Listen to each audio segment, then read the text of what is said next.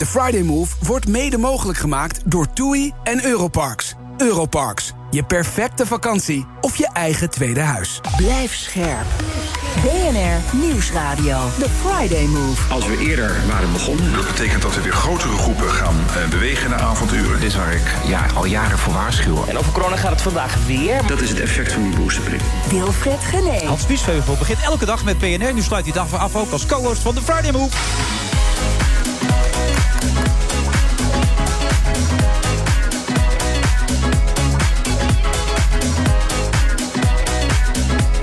Verder onder andere Elke Damme, Jigo-krant, Thijs Zeeman en Rutger Groot was ik in deze uitzending. Die, die komt vanuit vertrouwd gebied eigenlijk. Het voelt een beetje als een walk down memory lane. Hans, jij bent eens eerder co-host geweest. Dat was volgens mij ook hier dan, of niet? In de Ja, eerste- in zeker. de beginjaren, zeg maar. Ja, absoluut. Hoe we in de Dauphine zaten. Ja, nee, we hebben vaak hier samen gezeten, klopt. Maar je bent nooit op locatie eh, ooit een keer bij mij geweest. Ik dacht het wel ook een keer, maar ik weet niet meer waar het geweest is. Ik eh, kan het me niet meer herinneren. Maar ik weet wel dat we samen ergens een keer op locatie ook zijn geweest. ONL, hoe gaat het met ONL? Op zich met ONL heel erg goed. We, we draaien gewoon als, als team heel goed. We zitten dicht bovenop die politiek in Den Haag. Ook veel in gesprek met de ministeries. Nu ook weer over die over coronamaatregelen, steunmaatregelen. Ja. Dus eh, we zijn qua achterban enorm sterk gegroeid. Ehm, dus daar ben ik op zich heel blij mee. Alleen ja, een deel van onze achterban heeft het natuurlijk weer, weer heel erg lastig op dit moment. Ja. Met alles wat er over ze heen komt. Ondernemend Nederland is natuurlijk heel belangrijk. Daar ben je heel belangrijk voor. Wordt dit een wee-uitzending? Nee, wat mij betreft niet. Kijk, Niet. Nee, kijk, we zijn natuurlijk ook nog steeds gewoon een land met economische groei, met heel veel kansen, met heel veel ondernemers die echt vooruit willen. Ik heb eh, na de zomervakantie, toen het weer kon, heel veel werkbezoeken in het land afgelegd. En ik was echt weer onder de indruk van eh, ja, de ideeën en de plannen bij ondernemers. Dus wat mij betreft is. Ja, maar die zijn nu weer platgeslagen met deze nieuwe situatie. Nou ja, een deel. Hè. Kijk, het lastige, Wilfred, is dat een deel van de, de economie gaat goed. Hè. Als je in de arbeidsbemiddeling zit, of in de IT zit, of in de high-tech industry, gaat hartstikke goed met je. Maar ja, als je in de horeca zit, of in de evenementen, of je hebt een bowlingcentrum of een yogastudio, ja, dan krijg je nu voor de vierde keer weer voor de kiezen. En dan is het kei en keihard. Ja, want echt, eh, lang niet iedereen krijgt ook steun daarvoor, hè, daaraan, in deze situatie. ZZP'ers sowieso niet, Nee. toch? Nee, ZZP'ers, die, eh, daar houdt Den Haag niet van. De, de- ook de oude polder houdt daar Maar we niet hebben toch best veel ZZP'ers in Nederland? van. Ja, bijna anderhalf miljoen. Dat bedoel ik. Ja. Waarom houden ze daar niet van, van die anderhalf miljoen mensen dan? Ja, weet je, we hebben een stelsel opgebouwd in Nederland. ehm, wat gaat uit van werkgevers en werknemers. Hè. We hebben al die cao's omheen gebouwd. Mhm. Ja. En die bedrijfstak pensioenfondsen. En die ZZP'ers, ja, die passen niet in dat systeem. En dat werd wel gestimuleerd een tijd lang. Ook door Ja. de overheid om ZZP'er te worden, ja, toch? is ook zo. Nee, sterker nog, we hebben natuurlijk de, de MKB-vrijstelling gekregen, de zelfstandige aftrek. Het is Ja. allemaal heel erg gestimuleerd. Het is ook echt de olie in de raderen van de economie. Want we hebben een hele wendbare economie nodig. En juist die ZZP'ers zorgen voor een heel groot stuk wendbaarheid. Maar aan de andere kant, het past dus niet in dat sociale stelsel wat we ooit bedacht hebben met z'n allen. En de- ja, men vindt het heel moeilijk om daar keuzes in te maken. Mhm. En ja, het zit als een soort steentje in de schoen hè, bij, bij de politiek. Wat moeten we daar Anderhalf miljoen is veel, vind Ja, ik. is heel veel, mensen ja. zijn dat. Ja, en wat, ik, wat, wat mij stoort, Wilfred, aan die discussie... is dat het lijkt alsof mensen ZZP'er worden... vanwege de zelfstandig aftrek. Mm. Maar de meeste mensen worden ZZP'er... omdat ze gewoon heel goed in iets zijn... Ja. En van hun hobby hun vak willen maken. Of omdat ze zeggen, ja, maar ik ben ook nog violist... of ik, eh, of ik ben een soort mantelzorger... Hè, en dan past in mijn eh, leven beter... Hè, om als ZZP'er te opereren... zodat ik wat beter mijn tijd kan indelen... dan... En ze nemen ook een bepaald risico. en ze nemen ook En risico, dus... Daar worden ze vaak iets beter voor betaald. Maar hebben ze ook grote risico's op het moment dat deze situatie ontstaat, toch? Precies, en de meeste mensen piepen ook niet. Hè? We horen niet zoveel ZZP'ers piepen. Eh, maar ik vind het zelf jammer dat die e- discussie zo verengd wordt... naar een soort discussie over nou ja, fiscaliteit. Mhm. Dat zal voor een enkeling wel een reden zijn, maar het overgrote deel kiest er bewust voor. We hebben net weer een onderzoek voorbij zien komen. Eh, en er staat, de ZZP'er bestaat wel. Eh, dat was een onderzoek van Head First. Dat is de grootste bemiddelaar van ZZP'ers in Nederland. En het blijkt dat maar ja, 5% van de ZZP'ers dat zeg maar noodgedwongen doet. Of tegen zijn eigen zin in. Mhm. Ja. En 95% is een hele bewuste keus voor. Dat zijn er dus heel veel. Van Dat die zijn er dus heel veel. Maar de politiek vindt dat lastig. Dus ja, steunmaatregelen voor ZZP'ers, daar kan je niet mee scoren. Men heeft het idee, daar winnen we geen eh, verkiezingen mee. Dus dat is, eh, staat niet op de agenda. Jij mag Wopke zeggen, toch? Jij, jij zegt gewoon Wopke. Ik zeg gewoon Wopke. Ja, jij spreekt Ja. Wopke regelmatig. Ja, ja, en wat zeker. zeg je hierover tegen Wopke dan? Eh, nou, Wopke is van het CDA natuurlijk. Hè. En, eh, eh, Wat wil je ja. ermee zeggen? Nou ja, het CDA is van, natuurlijk van die oude polder, van die cao's, Ja, van die traditioneel, pensioenfondsen. Dus die vinden dat ook Die vinden lastig. ZZP'ers niet leuk. Daar komt het eigenlijk op neer. Die hebben niet veel met de ZZP. Nee, nee, nee. Dus Dat is hebben niet- ook niet veel ZZP'ers op het CDA? Of, of Nou, is dat, dat- is ik dat heb nooit kiezenonderzoek gedaan, dat weet ik niet. Maar er zijn maar weinig partijen in de Tweede Kamer die echt opkomen voor die ZZP'er. Dat is gewoon een feit. Ja, maar Wopke ziet het toch ook wel. Wopke is toch van een nieuwe generatie? Ik bedoel, ik snap dat niet helemaal. Je ziet toch ook wel hoe belangrijk het is voor de economie. Ja, maar is ook natuurlijk verantwoordelijk voor de schatkist. En de schatkist heeft het lastig, zeg maar, met ehm, nou ja, dat hele stelsel op dit moment. Hè. Want we willen premies innen. Mhm. Er moeten al die fondsen weer mee gevuld worden. Dat staat onder druk. Dat heeft ook met de vergrijzing te maken. hè. We zitten bij de pensioenfondsen nu al tien jaar lang geen indexering. Eh, we hebben al eh, twee of drie pensioenakkoorden gehad. Maar de echte uitwerking blijft toch heel lastig naar een nieuw stelsel. Eh, dus ja, hij zit op, op- natuurlijk met allerlei petten op. En ik denk dat er net iets te veel petten zijn om daar dan een heldere koers te kiezen richting die ZZP'ers. Ja, en dat steunpakket, 2 miljard is het geloof ik, hè, dat steunpakket nu, toch? Ja, ruim 2 miljard. Ruim 2 miljard. Ja, en is, komt- dat, is dat voldoende? Nou ja, kijk, als je voor drie weken rekent. Hè, we Over een drie beetje- weken is voldoende. Nou, men heeft natuurlijk gezegd van het is, de- deze maatregelen zijn voor drie Ja. weken. Nou, dan zeggen wij dan zou dit pakket op zich voldoende moeten kunnen zijn. Mhm. Maar ja, tegelijkertijd zijn er heel veel ondernemers die er gebruik van moeten kunnen maken. Dus het is maar de vraag of het voor de individuele ondernemers uiteindelijk allemaal genoeg is. En als het langer dan drie weken gaat duren, en dat vrees ik toch wel, Ja, dat weten wij dan zal er meer moeten gaan gebeuren. Ja. Hoeveel moeten er dan bij? Nou ja, het Dan bel bedrag- je Wopke weer even en dan zeg je... Wopke, er moet 2 miljard bij, sowieso, toch? Nou, ik, ik denk dat het in ieder geval robuust moet zijn. Dat geld moet Nee, op robuust is geen... dat is- Daar kan ik niks mee, Hans. Nou ja, Wat is eh, robuust? Nou, robuust is in ieder geval 100% tegemoetkoming vaste lasten. Oké. Dat is robuust, 100%. Ja, dat is ro- robuust, Dat is netjes, toch? Ja, dat vind ik Dat is eh, de, de, de loonkostensubsidie, de NOW, minimaal 85%. Oké. Dat is netjes. Ja. En uitstellen van alle belastingen. Dat vind ik robuust. Ja, dat klinkt heel robuust. Maar gaat dat lukken? Nou ja, dat is nu het pakket, hè? Dus Ja.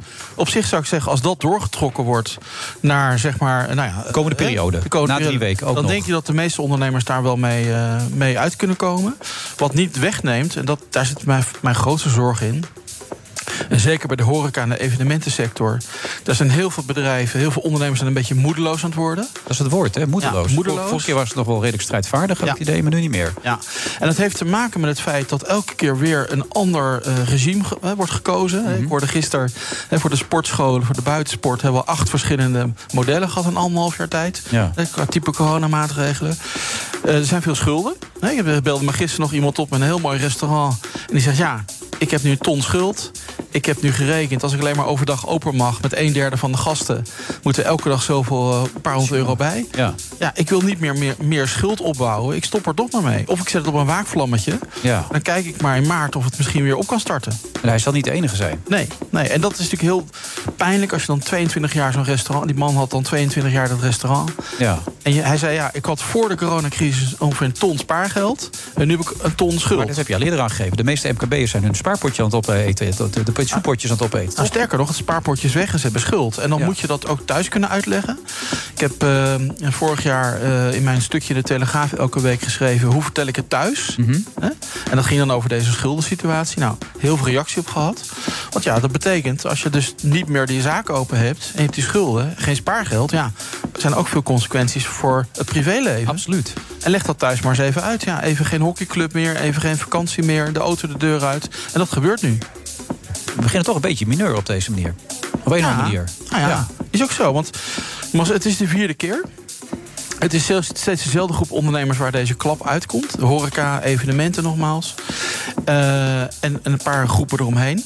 En er is ook weinig begrip voor, vind ik. Hè? Weinig begrip voor waar die mensen in terechtkomen... bij Ja. degene die Maar daar moet jij voor zorgen dat er meer begrip voor komt. nou ja, dat lukt ook wel. Door dat dan, dan weer steun eh, weten te los te krijgen. Hè? En eh, wij hebben begin van dit jaar die MKB-noodlijn geopend. Voor ondernemers die een verhaal kwijt konden. Nou, Ja. Dat het over Wopke. Nou, die is daar keurig op bezoek gekomen. Mijn verzoek. Die heeft ook met een paar ondernemers gesproken. Dat geldt ook voor Rutte en anderen. Ja. Dus op zichzelf lukt het wel om die aandacht te vragen. Eh, maar ja, nu hebben we weer een nieuwe golf. En weer een nieuwe lockdown. En daar gaan we weer. En die groep heeft het idee, ja, wij zijn steeds te klos. Maar als ik je hoor, daar gaan we zeker straks op door... zou dit wel eens de nekslag kunnen zijn voor velen? Die vierde. Nou, nou zeker in de horeca, Ja. waar, je, eh, waar, waar dus 45% van de ondernemers... Hè, dat heeft ABN AMRO net in een rapport vast, vastgesteld... niet in staat zal zijn om die schuld terug te gaan betalen die ze hebben. Zo. Ja, die neemt nu alleen maar toe. Ja. Ja, dus dat wordt steeds lastiger. Het woord nekslag zal nog wel een keer vallen in deze uitzending. Niet bij de volgende gast zometeen, denk ik. Hoor. Die gaat over eten praten, vegan eten. Zometeen na de onderbreking. Het Eneco Klimaatreport van deze week komt uit Amsterdam. Ik ben Pascal en ik sta hier met de oprichter van Wikkelhuis op op de werkplaats. Op, wat zie ik hier? Ja, je ziet allemaal huisjes. Ja, En welke rol speelt energie-efficiëntie in jullie ontwerp- en bouwproces? We bouwen alleen maar met hernieuwbare materialen. Maar het leukste is dat we eigenlijk eh, zonne-energie gebruiken voor onze elektriciteit. We hebben duizend zonnepanelen op ons dak van de werkplaats. Duizend zonnepanelen, dat zijn er een hoop. Ik kan me voorstellen dat er aan veel stroom vanaf komt. Ja, er komt een enorme bak met stroom uit. En soms in de zomer is dat ook te veel. En daarom werken we samen met eh, Eneco, met het eh opwek optimaal systeem. En wat doet dat systeem? Een soort dimmer, dat als er te veel stroom is, dat je dat zeg maar wat terug eh, reguleert, zodat er geen netcongestie ontstaat, want dan zou alles eh, vastlopen. Eh, juiste balans op het energienetwerk. Ja, precies. En zo werkt Wikkelhuis samen met Eneco aan klimaatambities. Is het ook iets voor jouw bedrijf? Check dan eneco.nl slash klimaatambities.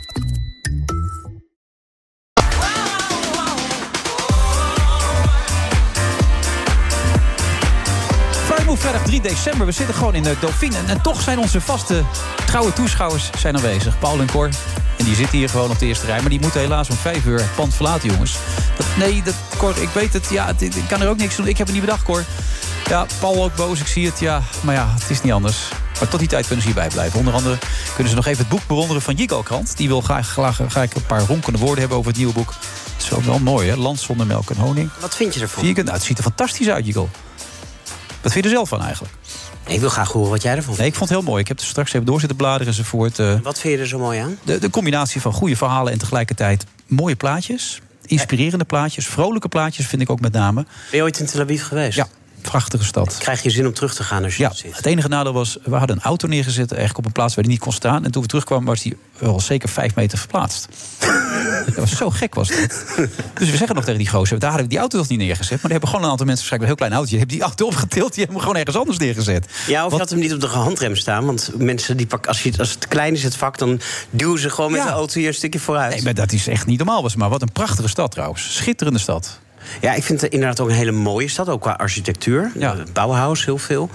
Ehm, maar het is vooral een hele vrolijke, Ja, leuke stad. vrolijke- het is ja. midden in het Midden-Oosten. Je Ja. zit midden in het conflict. En iedereen is waanzinnig tolerant. Mensen zijn vriendelijk. Ja. En een je hele kan ondernemende stad, toch? Want er zit heel veel ondernemerschap ook in Tel Aviv, toch? Zeker. Ja. De, Ook de heel duurste veel stad IT, heel veel start-ups. Ja. Het is inderdaad inderdaad de duurste stad nu ook eh, deze week. Tot Ja. de duurstad uitgeroepen.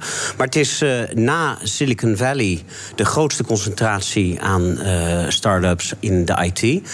Ehm, en zelfs op, op per hoofd van de bevolking de grootste in de wereld. Ja, maar ook veel kunstenaars, hoogopgeleide mensen. En die eten allemaal vegan, hè? Die vinden het lekker. Nou, niet allemaal, Nee, maar ehm, eh, Ja. naar schatting eh 6, 7 procent van de bevolking in Tel Aviv is veganistisch. En in heel Israël zo'n 5 procent. Ja, Dat is in Nederland komen we niet aan het procent. nee hè? En toch maak je zo'n boekje erover. Nee, juist daarom. Ik had een, eh, een, een boek gemaakt over Tel Aviv. En daar staat ook eh, vlees- en visgerecht in. Ik was zelf ook helemaal niet veganistisch. En toen dacht ik, wat moet ik met dat tweede boek? En Het eerste boek was gewoon een winnaar, hè? Gouden... het Gouden Kookboek gewonnen. Gouden was een groot succes. Ja. Ik was ook een beetje Mr. Tel Aviv geworden. Ehm, maar ik wilde niet Tel Aviv 2 maken, TLV 2. Want dan, word je, ja, dan krijg je Rocky 3 en Rocky 4. en dat wordt steeds Mhm. minder interessant. Toch wel heel succesvol. Rocky 4 was goed, hè? Ja, die vond ik best goed, ja. Ja. Ja. Maar dat terzijde. Dus ik, ik dacht, wat, wat ga ik nou doen om wel dat beetje dat onderwerp vast te houden, maar toch iets anders te doen. En toen besefte ik me dat Tel Aviv in korte tijd is uitgegroeid tot de veganistische hoofdstad ter wereld. En dat vond ik zo een intrigerend gegeven. Ik dacht, waarom nou weer Tel Aviv? Ja, waarom en- niet, Parijs of Berlijn of Portland? Maar waarom dat ene kuststadje? Of eh, eh, hoe heet, hoe heet die? Tadic zou zeggen, kutstadje. eh, in het, Oh ja. in het, in het Midden-Oosten. Ja. En ik dacht, nou, dat ga, ik- dat ga ik uitzoeken. Ik ben natuurlijk ook journalist. eh, we hebben ook Alles samengewerkt hier bij Ja, WNR. Je bent, je bent breed, je, bent, jij kan veel. Eh, Ja. Dat zijn jouw woorden. Ja, dat zeg ik. Ehm, maar ehm, dus ik, daar- ik, daar wilde ik de vinger achter leggen. En ik dacht, nou, dan maak ik ook een veganistisch kookboek. Ondanks dat ik zelf niet veganistisch ben. En 2,5 jaar later is dat boek er. En ben ik zelf toch ook wel eh, een beetje bekeerd. Ik, ik school Ja? nu ergens tussen vegetarisch en veganistisch in. En het umami-gedeelte is nog steeds goed vertegenwoordigd. Je? Ja, ik heb even iets opgezocht. Ik vond het zo'n geweldig woord. Umami. Weet je wat umami inhoudt? Geen flauw idee. Kun je het uitleggen? Oh, het heeft met flauw te maken ook een beetje. Eh, Nee, maar ik heb trouwens ook iets lekkers voor jullie meegenomen. Eh, Echt, ik wil nog, nog even een hele mooie blurb. Je weet wat een blurb is? Nee. Een blurb staat tot achter op, het bo- bo- eh, achter op het boek, weet je. Iemand die heeft gezegd, fantastisch, blablabla. Is dat een blurb? Ja, dan zet, dan zet er onder Wilfried Gené. Dan krijg je van mij een heel lekker borrelhapje dat ik heb gemaakt. Mhm. Maar umami is dus de hartigheid. Dus Oké. vijfde- Nee, ik zal het zo vertellen. Maar ik Ja. wil eerst nog even wat rond kunnen worden. Ronkende Voor die blurb. Maar mag ik wat vragen? Wat, wat, kan je mij nog eens vertellen, heel kort, wat nou het verschil tussen vegetarisch en veganistisch is? Ja, dat kan ik heel Ja. simpel uitleggen. Dit zijn, eh, is een bol hapjes en nootjes uit het boek. Ik, ik heb de vraag gehoord, hè. ga zo beantwoorden. Mhm. Ja? Die je moet dit beantwoorden. zijn, eh, ik noem het tijd is amandelen. Wat? Ja, ga door. Ja? Het zijn amandelen die gecoat zijn met eh, eh, een karamellaagje. En pulbiber, dat is een Turkse peper. En tijm. En ik, ik zeg je, voor vijf uur is het bordje op. Nou. Ehm, Eerst umami. Er zijn vier basissmaken. Hebben we altijd vroeger geleerd op school. Zoet, zuur, bitter Smaakt en zout. En, maar eigenlijk al 100 jaar weten we dat er een vijfde smaak is. En dat is umami. Dat is een soort intense hartigheid. Het is ook gewoon op moleculair niveau aan te tonen. Ehm, en eh, dat zit in knoflook, dat zit in eh, zongedroogde tomaatjes... In, in, in vlees, in vis, ehm, in zeewier. beweerd dat het alleen met vlees en vis kon, toch? Dat, eh, dat veganistisch dat eigenlijk niet die smaak erbij kon hebben. Nou ja, je hoort vaak vleeseters beweren van... ja, ik vind groentegerecht niet interessant... want dan mis ik de umami, dan mis ik die intense hartigheid... ja. die ik in een steak proef. en dat is, lekker, dat is bullshit, want sterker nog... de professor die het ooit heeft aangetoond... die toonde dat aan in zeewier. Ehm, bijvoorbeeld miso, die, weet je, de Japanse Ja. pasta... dat is echt eh, een umami-bom. Maar het is een heel simpel verschil tussen vegetarisch en veganistisch. Vegeta- mensen die vegetarisch zijn, eten geen dieren die vermoord zijn voor het eten. En veganisten eten ook geen dierlijke producten. Dus geen melk en geen eieren, maar ook geen honing. Daarom is de ondertitel van dit boek... Land zonder melk en honing. Juist. Nou, Maar je bent bekeerd dus, Igal. ik vind dit heel Je eet lekker geen vlees meer. Ik eet geen vlees en vis meer, nee. En eh, ik probeer ook te minderen eh, met, eh, met melk en, en, en andere dierlijke producten. En hoe is daar thuis op gereageerd dan? Nou, gezin? dat is een proces geweest van, van, van 2,5 jaar... waar mijn gezin ook in is meegegaan. Sterker nog, we zijn Ze niet zijn helemaal zuiver. meegenomen? Een beetje met Nee, ik ben niet, niet eens de grootste initiator geweest. We proberen Oh. bij ons thuis wel ja, na te denken... hoe we met de wereld en met onze medewezens omgaan. Maar de, wat, wat heel actueel is... we hebben in onze Amsterdamse achtertuin hebben wij drie kippen. Eh, Kan dat, in is, Amsterdam, ja? dat kan in Amsterdam, maar dat kan niet volgens de regels van het veganisme. Want eh, het is toch niet helemaal veganistisch, maar die vertroetelen we. Maar ik moet zeggen, we hadden drie kippen. Want vanochtend Nee. ehm, is, Nee. is Coco, de kip van mijn zoon, overleden. Nee. Eh, in, de, in de handen van, eh, van mijn vrouw. Met echt de, de stuiptrekkingen die bij de kip horen. mijn jee. kinderen helemaal in alle staten. Dus toen waren het er nog twee. Maar je at, je at dan niet de eitjes van die kip? Ja, die at je niet dus? Nee, die aten we dus wel. Oh, dat wel? Nee, ik, zeg- Ja. dus ik ben niet helemaal zuiver op de grond. Ah, oké. Oké, maar de kip wordt niet opgegeten, neem ik aan. Maar is dit al het eind, de eindtune die ik hoor? Ja, dit is het programma, ken je toch? Nou ja, dan, eh, dan, dan, wil ik nog, dan neem ik even van de gelegenheid gebruik om eh, tegen alle luisteraars te zeggen dat het, wat dit boek heel bijzonder maakt, behalve dat er allemaal journalistieke longreads in staan, waar je kan lezen over hoe die stad nou de nummer één veganistische Ja, stad is geworden. Israëlische leger, heel Is het- veganistisch, ja. Ja. is, maar is het ook een kookboek dat van A tot Z eh, op geen enkele manier vlees- of visgerechten probeert na te doen? Er staan geen imitatiegerechten met soja of met tofu in. Het zijn allemaal gerechten die ook voor mensen interessant zijn die wel vlees en vis eten. Ja. Want dat heb je veel in, in veganistische eh, eh, boeken. Dan staat er een recept voor kaas gemaakt van cashewnoten. Ja, wat interesseert het jou als je kaas eet? Totaal niet. Nee, maar je hebt gelijk. Het komt bijna allemaal uit je eigen koker, toch? Het komt alle, het, daar komt het woord koken vandaan. Ja, het komt uit mijn eigen koker. Ja, bijzonder. Echt bijzonder. Nog iets anders wat je erover kwijt wil? Want ik bedoel, nu kan het nog. Ik pak de tijd. Ja, Nou ja, misschien kan ik wat, wat redenen geven waarom nou Tel Aviv die nummer één stad is geworden. nou, dat mag je nog van doen hoor. Vertel maar. Nou ja, ik nog even zo'n nootje hoor. We hebben allemaal wel van, umami. van, de kibbutz gehoord. De, ehm, nee, de, de, de, Ik heb op kibbutz gewerkt zelfs. echt waar? Ja, bij, eh, in verschillende buurten. In welk decennium? Kiryat en Afim, ja, zo weer 30 jaar geleden hoor. Ja, was dat toen nog bananenpluk en vrije seks? Dat is, ja. Of zat jij een beetje in het staartje? Ik werkte in het kippenhok. ik moest eh, kip, allemaal, kip eten. Ze moest je allemaal kippen moest je, moest je met poeder en zo. Ja, nee, maar dat, dat is echt iets van de laatste decennia. In, in het begin van de Dat vind ik 19e eeuw, Ja. toen waren al die kibbutzim, wat is meer van kibbutz, dat, dat was allemaal akkerbouw. En dat was geen, eh, was geen veeteelt. Men wilde het land opbouwen, de woestijn tot bloei brengen. Dus de fundamenten van de Joodse staat zijn al heel erg ehm, op groente gericht. Ja. En daarnaast, eh, in Tel Aviv zijn mensen niet religieus. Ze houden zich niet aan de aan de eh kosherwetten. Dat denken vaak mensen. Hè? Oh ja, als je veganistisch bent, is alles kosher. Want alle wetten gaan over niet vlees en vis samen eten, vlees kosher slachten. Maar dat is het niet, want die mensen zijn niet religieus. Maar ze hebben wel 2000 jaar religie in hun DNA. Ja. Ze weten wel hoe ze om moeten gaan met de ingrediënten die ze wel kunnen maken. Dus mensen hadden misschien wel ook behoefte aan een nieuwe religie. En zo zijn er heel veel redenen Ja, ik merk het ehm, aan je. op te We brengen. moeten wat mee doen, Jugal. Je, je bent er zo makkelijk uit je woorden enzovoort. Hè? Dan zou je, hè? Ja, nou ja, ik voel, ik voel dat, dat muziekje opkomen. Ik denk, ik pak de nee, tijd die je, ik kan pakken het. kan. Tel Aviv Vegan, een land zonder melk en honing. En het is echt een prachtig boek geworden. Had ik het al gezegd? Ja, het is een prachtig boek geworden dit, hoor. Het ziet er echt heel mooi uit. Absoluut de moeite waard. Dankjewel. Graag gedaan. Ja. En neem nog een nootje. Het was wel een aparte periode. Die, eh, maar goed, dat later. In de kibbutz. Ja, heel bijzonder. Tot later.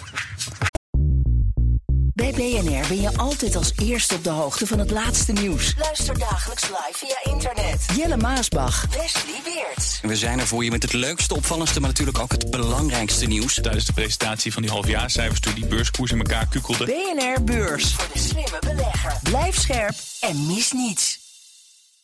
BNR Nieuwsradio. The Friday Move. Ik baal er ook van dat je nu ziet dat heel veel andere landen veel verder zijn. Daarbovenop, voorzitter, willen we komen met een verdere versnelling en een boosteroffensief. Wilfred Gené. Ellen ten Damme treedt in het voetspoor van het Jiddisch lid.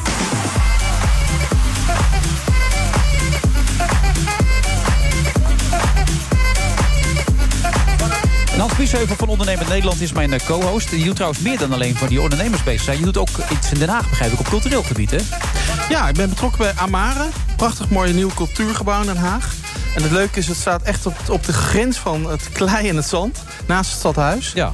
En we zijn het eh, huistheater van het Nederlands Danstheater. Van het Koninklijk Conservatorium. En eh, van het Residentieorkest. En we hebben ook ja, twee prachtige restaurants erin. Dus het, echt, het wordt de hotspot van Den Haag, kan ik je zeggen. Oké, maar er treden ook artiesten op als Ellen ten Damme. Ja, want het is een bre- heel breed cultureel eh, aanbod. We We zouden... zoeken nu even in die lijst, eh, Ellen, maar ik zie er niet bij Volgens mij staat hij er niet bij. Niet Volgens mij sta ik in de Maar we zijn, Koninklijke we zijn, we zijn, we zijn, we zijn, nog, niet- we zijn nog, we zijn nog Ja. niet officieel open. Ja. Oh, oké, die Dus zijn niet open. eh, we zijn aan het inspelen, maar... eh nou, ja, wordt maar nu ben je alweer uitgespeeld, toch? Of ja, niet? balen joh, vreselijk. Echt vreselijk. Ja, heel erg. We hebben vier hele grote zalen. En die staan nu bijna helemaal leeg. Want Och, vijf uur moeten we dicht, hè? Elke Ja. dag. Ja. En dat geldt voor jou ook, Ellen, hè? Verdorie. Ja, ik heb maar één optreden de komende maanden. Dat is morgen. Ja, twee keer tel- zelfs morgen. Ja, de eh, middag. Dat is even, Even, want de mensen hebben het, ze hebben het net omgedraaid allemaal. Dus waar Ja. moeten ze zijn morgen als ze nog willen? In Amstelveen, in de Gr- Griffioen, vlakbij Oké, Amsterdam. dat kan nog, kaarten krijgen. Ik, dat, geen idee. Dat is je moet het doen, want je kan een hele tijd geen Ellen ten Damme meer kijken daarna. Nee, dat klopt. Ja, dat is heel belangrijk. Dat dus al die mensen, die, er zijn er velen, die zitten te Ja. luisteren... die gaan nu morgen allemaal naar Amstelveen Ja, toe. welkom. Je bent er heel eh, relaxed onder, valt mij op. Eh, ja, ik kan eh, in huilen uitbarsten van eh, al mijn plannen vallen in duigen. Ja. Maar dat doe ik niet. Ik zie ook altijd wel weer een voordeel erin.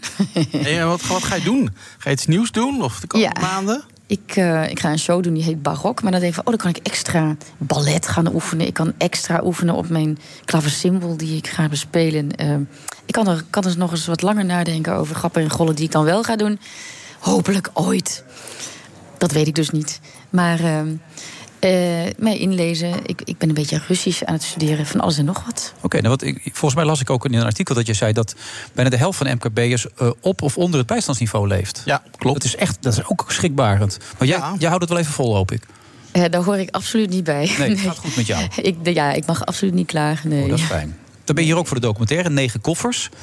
Ehm, ik heb het net een tijdje zitten kijken. Prachtig, die, al die oude beelden. Ja, Eh, kun je even ik kort het jammer dat ik erin zit eigenlijk. Oh ja, dat zat ik me ook af te vragen. Ik, ik zie jou steeds door het beeld lopen. Dan zie ik je ze nu even met die jongen achter die piano spelen enzovoort. Wat is het idee erachter precies? Dat jij er...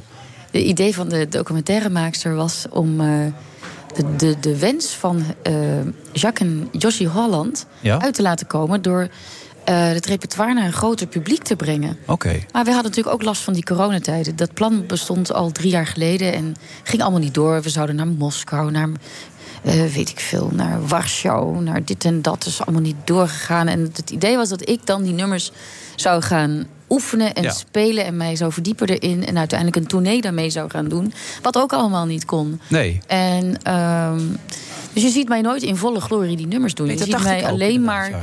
een beetje probeers. eh, ook knullig dat je denkt, jezus, eh, je ziet mij nooit eens echt, eh, echt Knallen. eh, in volle shinen. Hè, in het, eh, dat is jammer dat we daar nooit aan toegekomen zijn eigenlijk. Ik kon je op een gegeven moment ook vragen aan jouw collega... Van, zitten mensen eigenlijk wel te wachten op Jiddisch theater... op Jiddische muziek enzovoort? Wat denk je? Zitten mensen erop te wachten?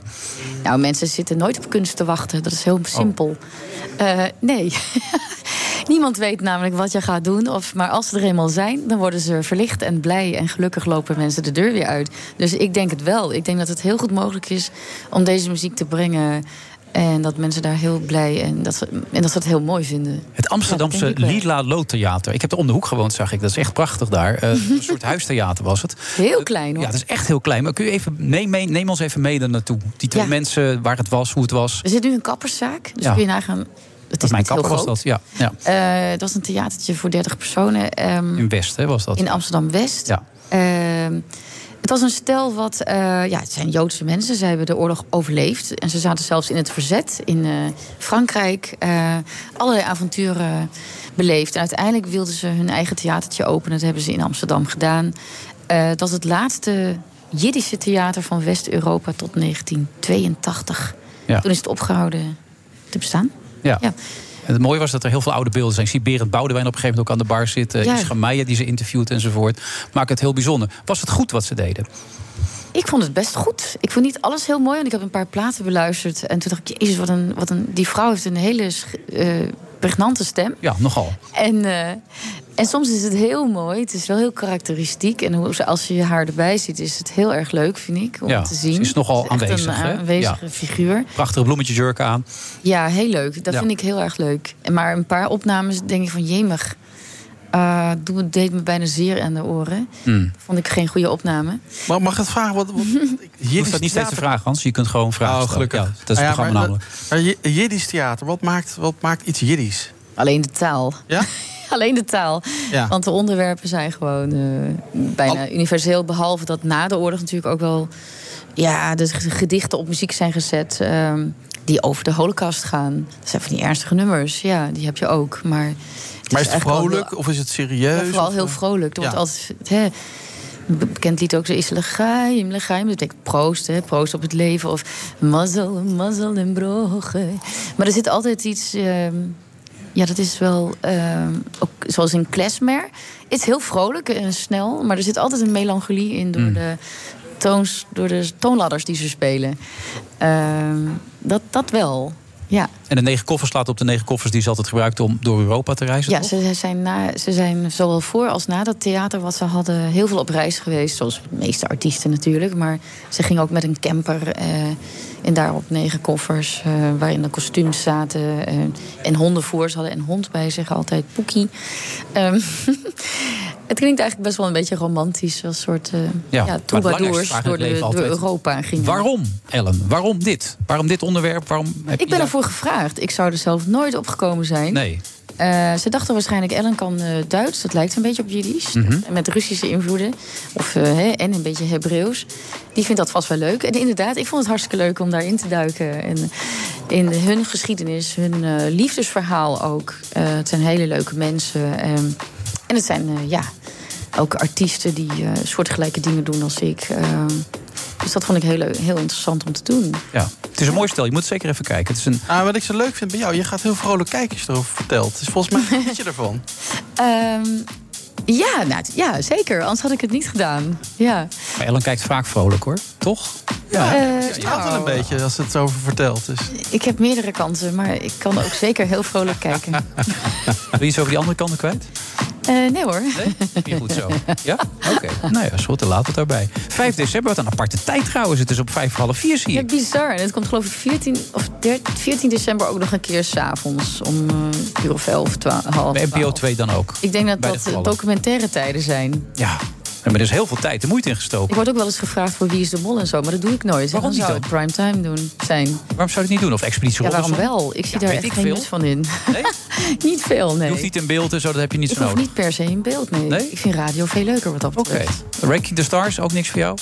Dat heb ik een keer gedaan, Heb je dat gedaan? geleden. Ja. Nou, dat vind ik nou niks voor jou. Waarom heb je dat gedaan dan? Ja, dat wist ik eigenlijk ook niet. Ik denk dat ik iets te promoten had van een nieuwe show. Dat was vroeger nodig en misschien nu ook wel weer. ik ben weer terug bij je af. Zoals, ik dacht eindelijk na 30 jaar van nou, eh, eh, alles hè, loopt lekker. Het gaat maar. allemaal helemaal goed. eh, Ja. hè. Je hoeft niet meer rare dingen te doen om eh, mensen te laten weten. Ik treed op hoor. zit je, in- zit je in de Friday Move, bedoel je? Dat ja, is niet best, geef het toe. Nou, ik vind dit zo'n sympathieke eh, actie, deze door een documentaire. Ja. Dat ik dat eh, graag wil doen. Je bent tot alles bereid. Nee, niet tot alles. Nee, maar wel niet te zitten ik. Ja. Dat wel. Oké, nou goed dat je er was. Leuk. Ja, dankjewel. Tot de volgende keer. Erwin ten Damme, ja. En je mag altijd wat vragen, Hans. Onthoud dat. Ja, mooi. Ik kom langs hoor. Bij BNR ben je altijd als eerste op de hoogte van het laatste nieuws. Luister dagelijks live via internet. Jelle Maasbach, Wesley Weerts. We zijn er voor je met het leukste, opvallendste, maar natuurlijk ook het belangrijkste nieuws. Tijdens de presentatie van die halfjaarcijfers toen die beurskoers in elkaar kukkelde. BNR Beurs. Voor de slimme belegger. Blijf scherp en mis niets.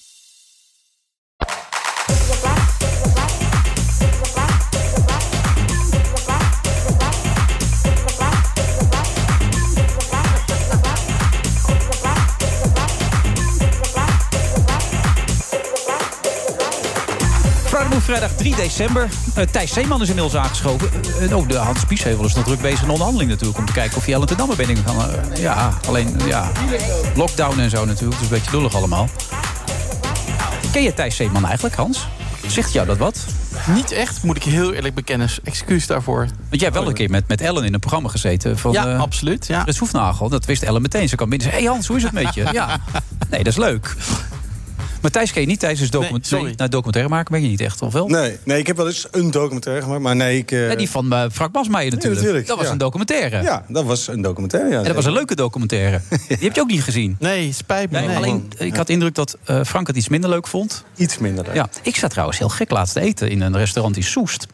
En daar zat Frank Masmeijer zomaar achter mij te eten. Ja, nee, eh, hij is volgens mij een tijd op vrije voet geweest. Maar Ja, maar hij had coronaverlof had hij. Ja, nee, klopt. En volgens mij is dat inmiddels weer opgeheven. Ja, dat begreep ik ook. Maar het is toch heel gek dat als je in de gevangenis zit... dat je coronaverlof krijgt? Of, of snap ik dat niet? Eh, in België kan alles. Ja, nou, dat Denk is heel opmerkelijk. En ja, we hebben de hele avond gedaan alsof we elkaar niet kenden... tot het einde van de avond. Dan moet je altijd nog even dag tegen Had je, mo- had je mondkapje op of dat ook niet? Nee, dat hoefde daar ook Nee? niet. Nee. Oh. nee, hij had heel veel lol. Dat is wel goed om te zien. Met heel veel bananen bij zich. Ja, je zit binnenkort wel in de verraders. Want we hadden het net even met Ellen erover. Die wordt voor al die programma's gevraagd. Die zegt overal nee tegen. Waarom heb jij ja gezegd tegen de verraders? Ik vind het wel een mooi spel. Ik, eh, ja, het, het, het, eh, het intrigeerde me wel dat je, dat je in een soort gesloten omgeving bent... waarbij uiteindelijk eh, je mensen moet manipuleren om tot een, nou ja, een resultaat te komen. Ik vond het wel heel leuk. En soms moet je ook gewoon dingen doen die je leuk vindt. Maar out of your comfort zone misschien ook? Of, of is dat Nou ja, een, ene kant natuurlijk wel. Omdat, eh, ja, ik ben natuurlijk geen verrader.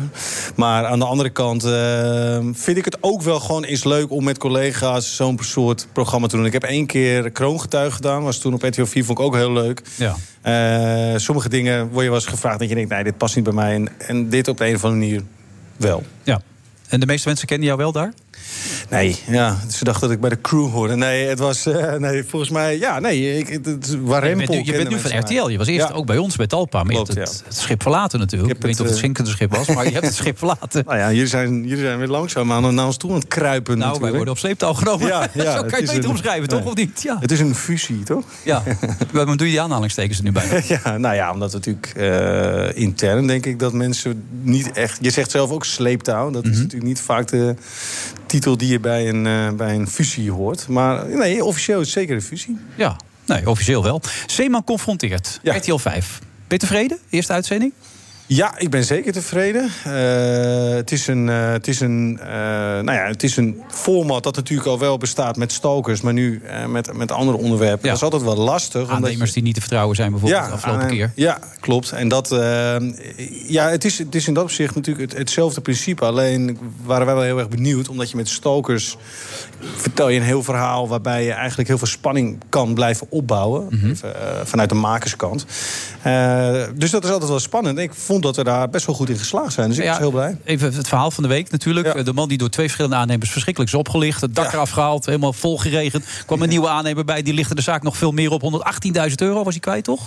Was, ja, hij was 118.000 euro aan deze verbouwing kwijt. En, eh, ja, Het was nog niks, het was een puinhoop. Ja, het was niet normaal. Ik, ik, ik moet zeggen dat je wel eens soms dat, je, dat het als, als, als presentator van zo'n programma wel belangrijk is dat je iets ziet. Ja, maar hier zag genoeg, hè? Ja, dat was niet normaal. Dat was Nee. echt niet normaal. Maar die man, en dat is wel mooi. Want eh, helaas heb je niet zo heel veel kijkers gehad deze week. Maar er is wel een goede crowdfundingsactie opgestart voor deze mensen. Het is nu al op 50.000, begrijp ik Nee, toch? het is al bijna op 70.000.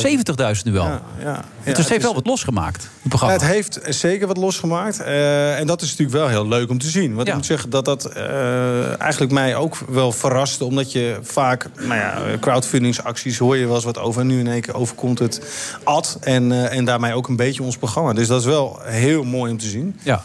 Maar je geeft aan dat het moeilijker is om het spannend te houden... omdat het nu niet met stalkers is. Nou, je bent natuurlijk als maker ben je heel erg eh, gewend om. ehm, eh, kijk, een programma wil je. Je werkt naar reclameblokken toe, dat is een beetje technisch verhaal. En dan, Nee, daar weet ik maar- alles van. Ja, precies. Ja, hoef je mij niet uit te leggen. Nee, inderdaad. Ik werk van het ene blok naar het andere nee, blok. werkt van- nee, en dat, ik zit weer het blok dan dat ik er zelf in beeld ben. Maar, ja. Ja. Nou ja, dat, dat, dus je wil, eh, en, en met stalking, dat, dat zijn we gewend om dan daar naartoe te werken en dan daar naartoe. En nu, nu in één keer heb je een heel ander soort verhaal, wat veel meer onderzoek is. En onderzoek hoeft niet per se altijd heel spannend te zijn en, en, en boeiend. Eh, maar we zijn blij verrast, want het is ons eh, heel goed gelukt. Zijn dit programma's waar jij naar kijkt, Hans? Of is het niet helemaal jouw cup of tea? Ik moet je heel eerlijk bekennen, Dat je ik koffie kijk drinkt? eigenlijk geen tv. Eh, dus ja, ik, Jij, oh, wacht even, jij kijkt geen tv? nou, bijna niet, nee. Hè? Nou ja, ik ben s'avonds aan het werk in Den Haag. Elke Ja? avond bijna. Dus dat lukt het niet echt. En als ik dan een keertje thuis ben, ja, dan wil ik met mijn gezin wat gezellig. Drie dochters heb je, hè? Ja, daarom. je wil ooit Dus- een bedrijf beginnen met die dochters, heb ik begrepen. Absoluut. Ja, leuk man. Ja, echt heel leuk. Maar dus Ja. ik kijk echt, echt extreem weinig tv helaas. Nee. Maar is er niet één programma op maandag of vrijdag om half negen waar je naar kijkt? Oh, Nee. Nooit? Nee, nee, echt niet. Nee, Nee? echt niet Ja, nee. Ja, ik kijk wel eens naar Studiosport op zondag. Dat vind ik dan eh, leuk. Maar echt Ja, hoe laat is dat precies? zeven uur. Oh, toch? zeven uur Ja. die. Ja, die is leuk. Port op schoot. Ja. Ik ben de slechtste tv-consument van Nederland, vrees ik. Ja, ik eh, kijk buitengewoon weinig. Maar luister wel heel veel naar BNR.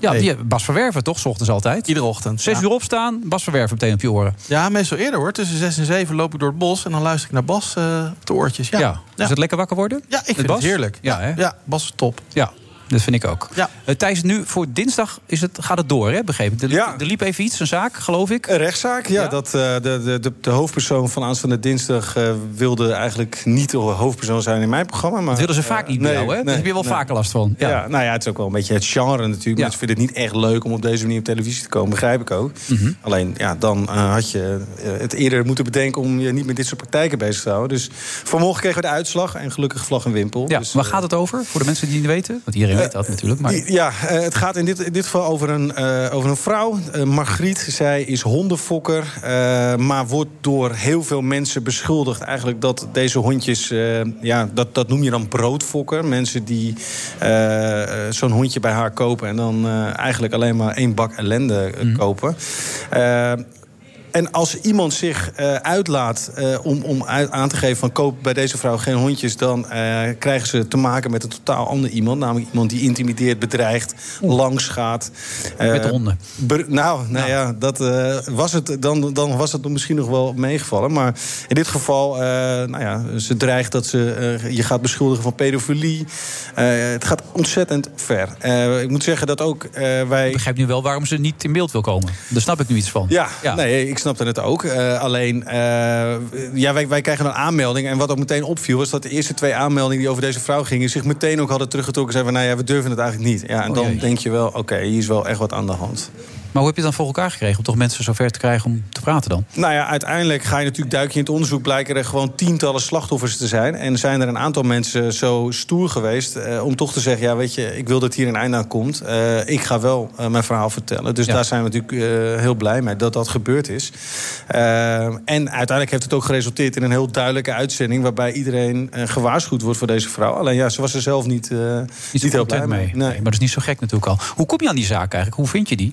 Ja, die melden zich bij ons aan. Eh, dus eh, ja, eigenlijk is het zo simpel is het. Dus eh, ik heb een, een redactie die keihard bezig is om zaken eh, in ieder geval die zich bij ons aandienen. En ook wel gewoon zelf door kranten te lezen, dingen eh, natuurlijk uit. En zeggen: oké, moeten we hier niet eens, eh, eens induiken? En dan begint eigenlijk ons verhaal pas. Want leuk dat mensen zeggen dat deze vrouw dat doet. Alleen ja, wij moeten natuurlijk, en dat is ook de toetsing van de rechter nu geweest, wij moeten alles bewijzen.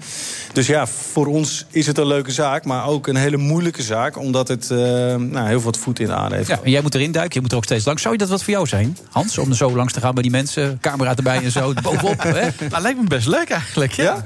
ja? Nou ja, kijk, die ondernemers zijn natuurlijk vaak echt hele emotionele mensen. Als je aan, aan hun spullen komt, dan, hup, dan wat je net beschrijft, dan wordt het een heel andere types ineens. Zeker. En eerlijk gezegd, ja, als, en ik zeg het, nou, je had het net over vaccinatieplicht en 2G. Nou, ik zei laatst bij, twee- bij een vandaag iets over dat 2G. Mhm. Nou, je wil niet weten hoeveel ondernemers ik dan over me heen krijg. Heel emotioneel. Ja. Dat, eh, dat is niet, word je niet echt altijd even vrolijk van, moet Nee, zeggen. het is sowieso nogal een emotionele discussie, heb ik. eh. Ja, wat vind je van 2G dan? Nou ja, ik vind het eigenlijk helemaal niks. Maar als... Toen vond je het goed? die Nee, keer? nee, nee, nee, maar ik vind van lockdown naar lockdown gaan vind ik ook niks. Weet je, Nee. dat houden ondernemers ook niet vol. Dus als dan de enige uitweg is 2G, dan zeg ik, nou, dan moet het maar. Mhm. Maar niet als passie of dat ik er echt blij Nee. van word. Maar weet je, ondernemers houden dit niet vol. Dus er moet echt wel iets echt gaan veranderen. Ja, vaccinatieplicht. Nee, nee, plicht, dat vind ik, dat past niet bij Nederland. Oké. Maar dat 2G, dat lijkt me dan eh, de beste, de beste route, de minst slechte route, zeg maar zeggen. Oké, ben je blij met je overstap? Ja, ik ben heel blij met mijn overstap. Ja? Nee, het is. eh, nou, omdat het eh, wat, wat, een wat rustiger vaarwater is. Oh ja? Ja. Vertel. Nou ja, er wordt in dat opzicht niet eh, heel snel eh, paniekvoetbal gespeeld. En dat, eh, dat merkte ik bij Talpa dat dat zo was. En dat dat ook wel, daardoor wel onrustig was. Terwijl het ook, eh, wat wij aan het doen zijn, is natuurlijk... Nou ja, het beste is dat het in, in veel rust kan gebeuren. En dat, dat, dat merkte ik. Ja, ik denk dat je het zelf ook wel merkt. Nou, hoewel er nu bij Talpa eigenlijk heel lang al dezelfde mensen aan het roer zijn. Dus dat is wel heel positief. In mijn geval... Maar in jouw tijd was het paniekvoetbal? Nou, het was vooral heel veel wisselingen, waardoor elke keer weer iemand kwam en die had een ander idee. En dan uiteindelijk duurde dat eh, weer een periode en dan was diegene weer weg. Ja, dat is natuurlijk niet echt een lekkere, lekkere vijver om, eh, om dingen, mooie dingen te maken. Dinsdag half negen, RTL 5. Nieuwe aflevering natuurlijk hè, van Thijs Zeeman, oftewel Zeeman confronteert. Eh, Ik heb nu wel de droeve taak om ons publiek weg te sturen. Dat vind ik echt heel erg. Jeetje, jeetje. Ja, het is vijf uur en ik moet ze nu gewoon laten gaan. Ongezellig, joh. Het is echt heel erg dit. Ik wil, sorry jongens, sorry Cor. Het spijt me Paul ook. Het is echt, ja, dames, het spijt me ook enorm. Maar ja. nou wie weet kunnen we het regelen. Ah, blijf gewoon lekker zitten joh, het maakt het uit. Tot zo na de reclame. Bij BNR ben je altijd als eerste op de hoogte van het laatste nieuws. Luister dagelijks live via internet. Jelle Maasbach, Wesley Weerts. We zijn er voor je met het leukste, opvallendste, maar natuurlijk ook het belangrijkste nieuws. Tijdens de presentatie van die halfjaarcijfers toen die beurskoers in elkaar kukkelde. BNR Beurs. Voor de slimme belegger. Blijf scherp en mis niets. Friday Move wordt mede mogelijk gemaakt door TUI en Europarks. Europarks, je perfecte vakantie of je eigen tweede huis. Blijf scherp. BNR Nieuwsradio. The Friday Move. Als we eerder waren begonnen... Dat betekent dat we weer grotere groepen gaan eh, bewegen naar avonduren. Dit is waar ik ja, al jaren voor waarschuw. En over corona gaat het vandaag weer. Dat is het effect van die boosterprik. Wilfred Gené. Hans Biesheuvel, Rutger Groot-Wassink en natuurlijk Thomas van Groningen zitten nu al aan de nootjes van Jigo Krant.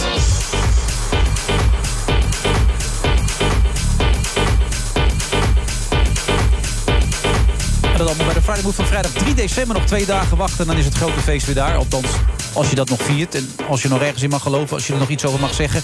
En het muziek is natuurlijk weer van zijn eigen DJ Thomas Robson.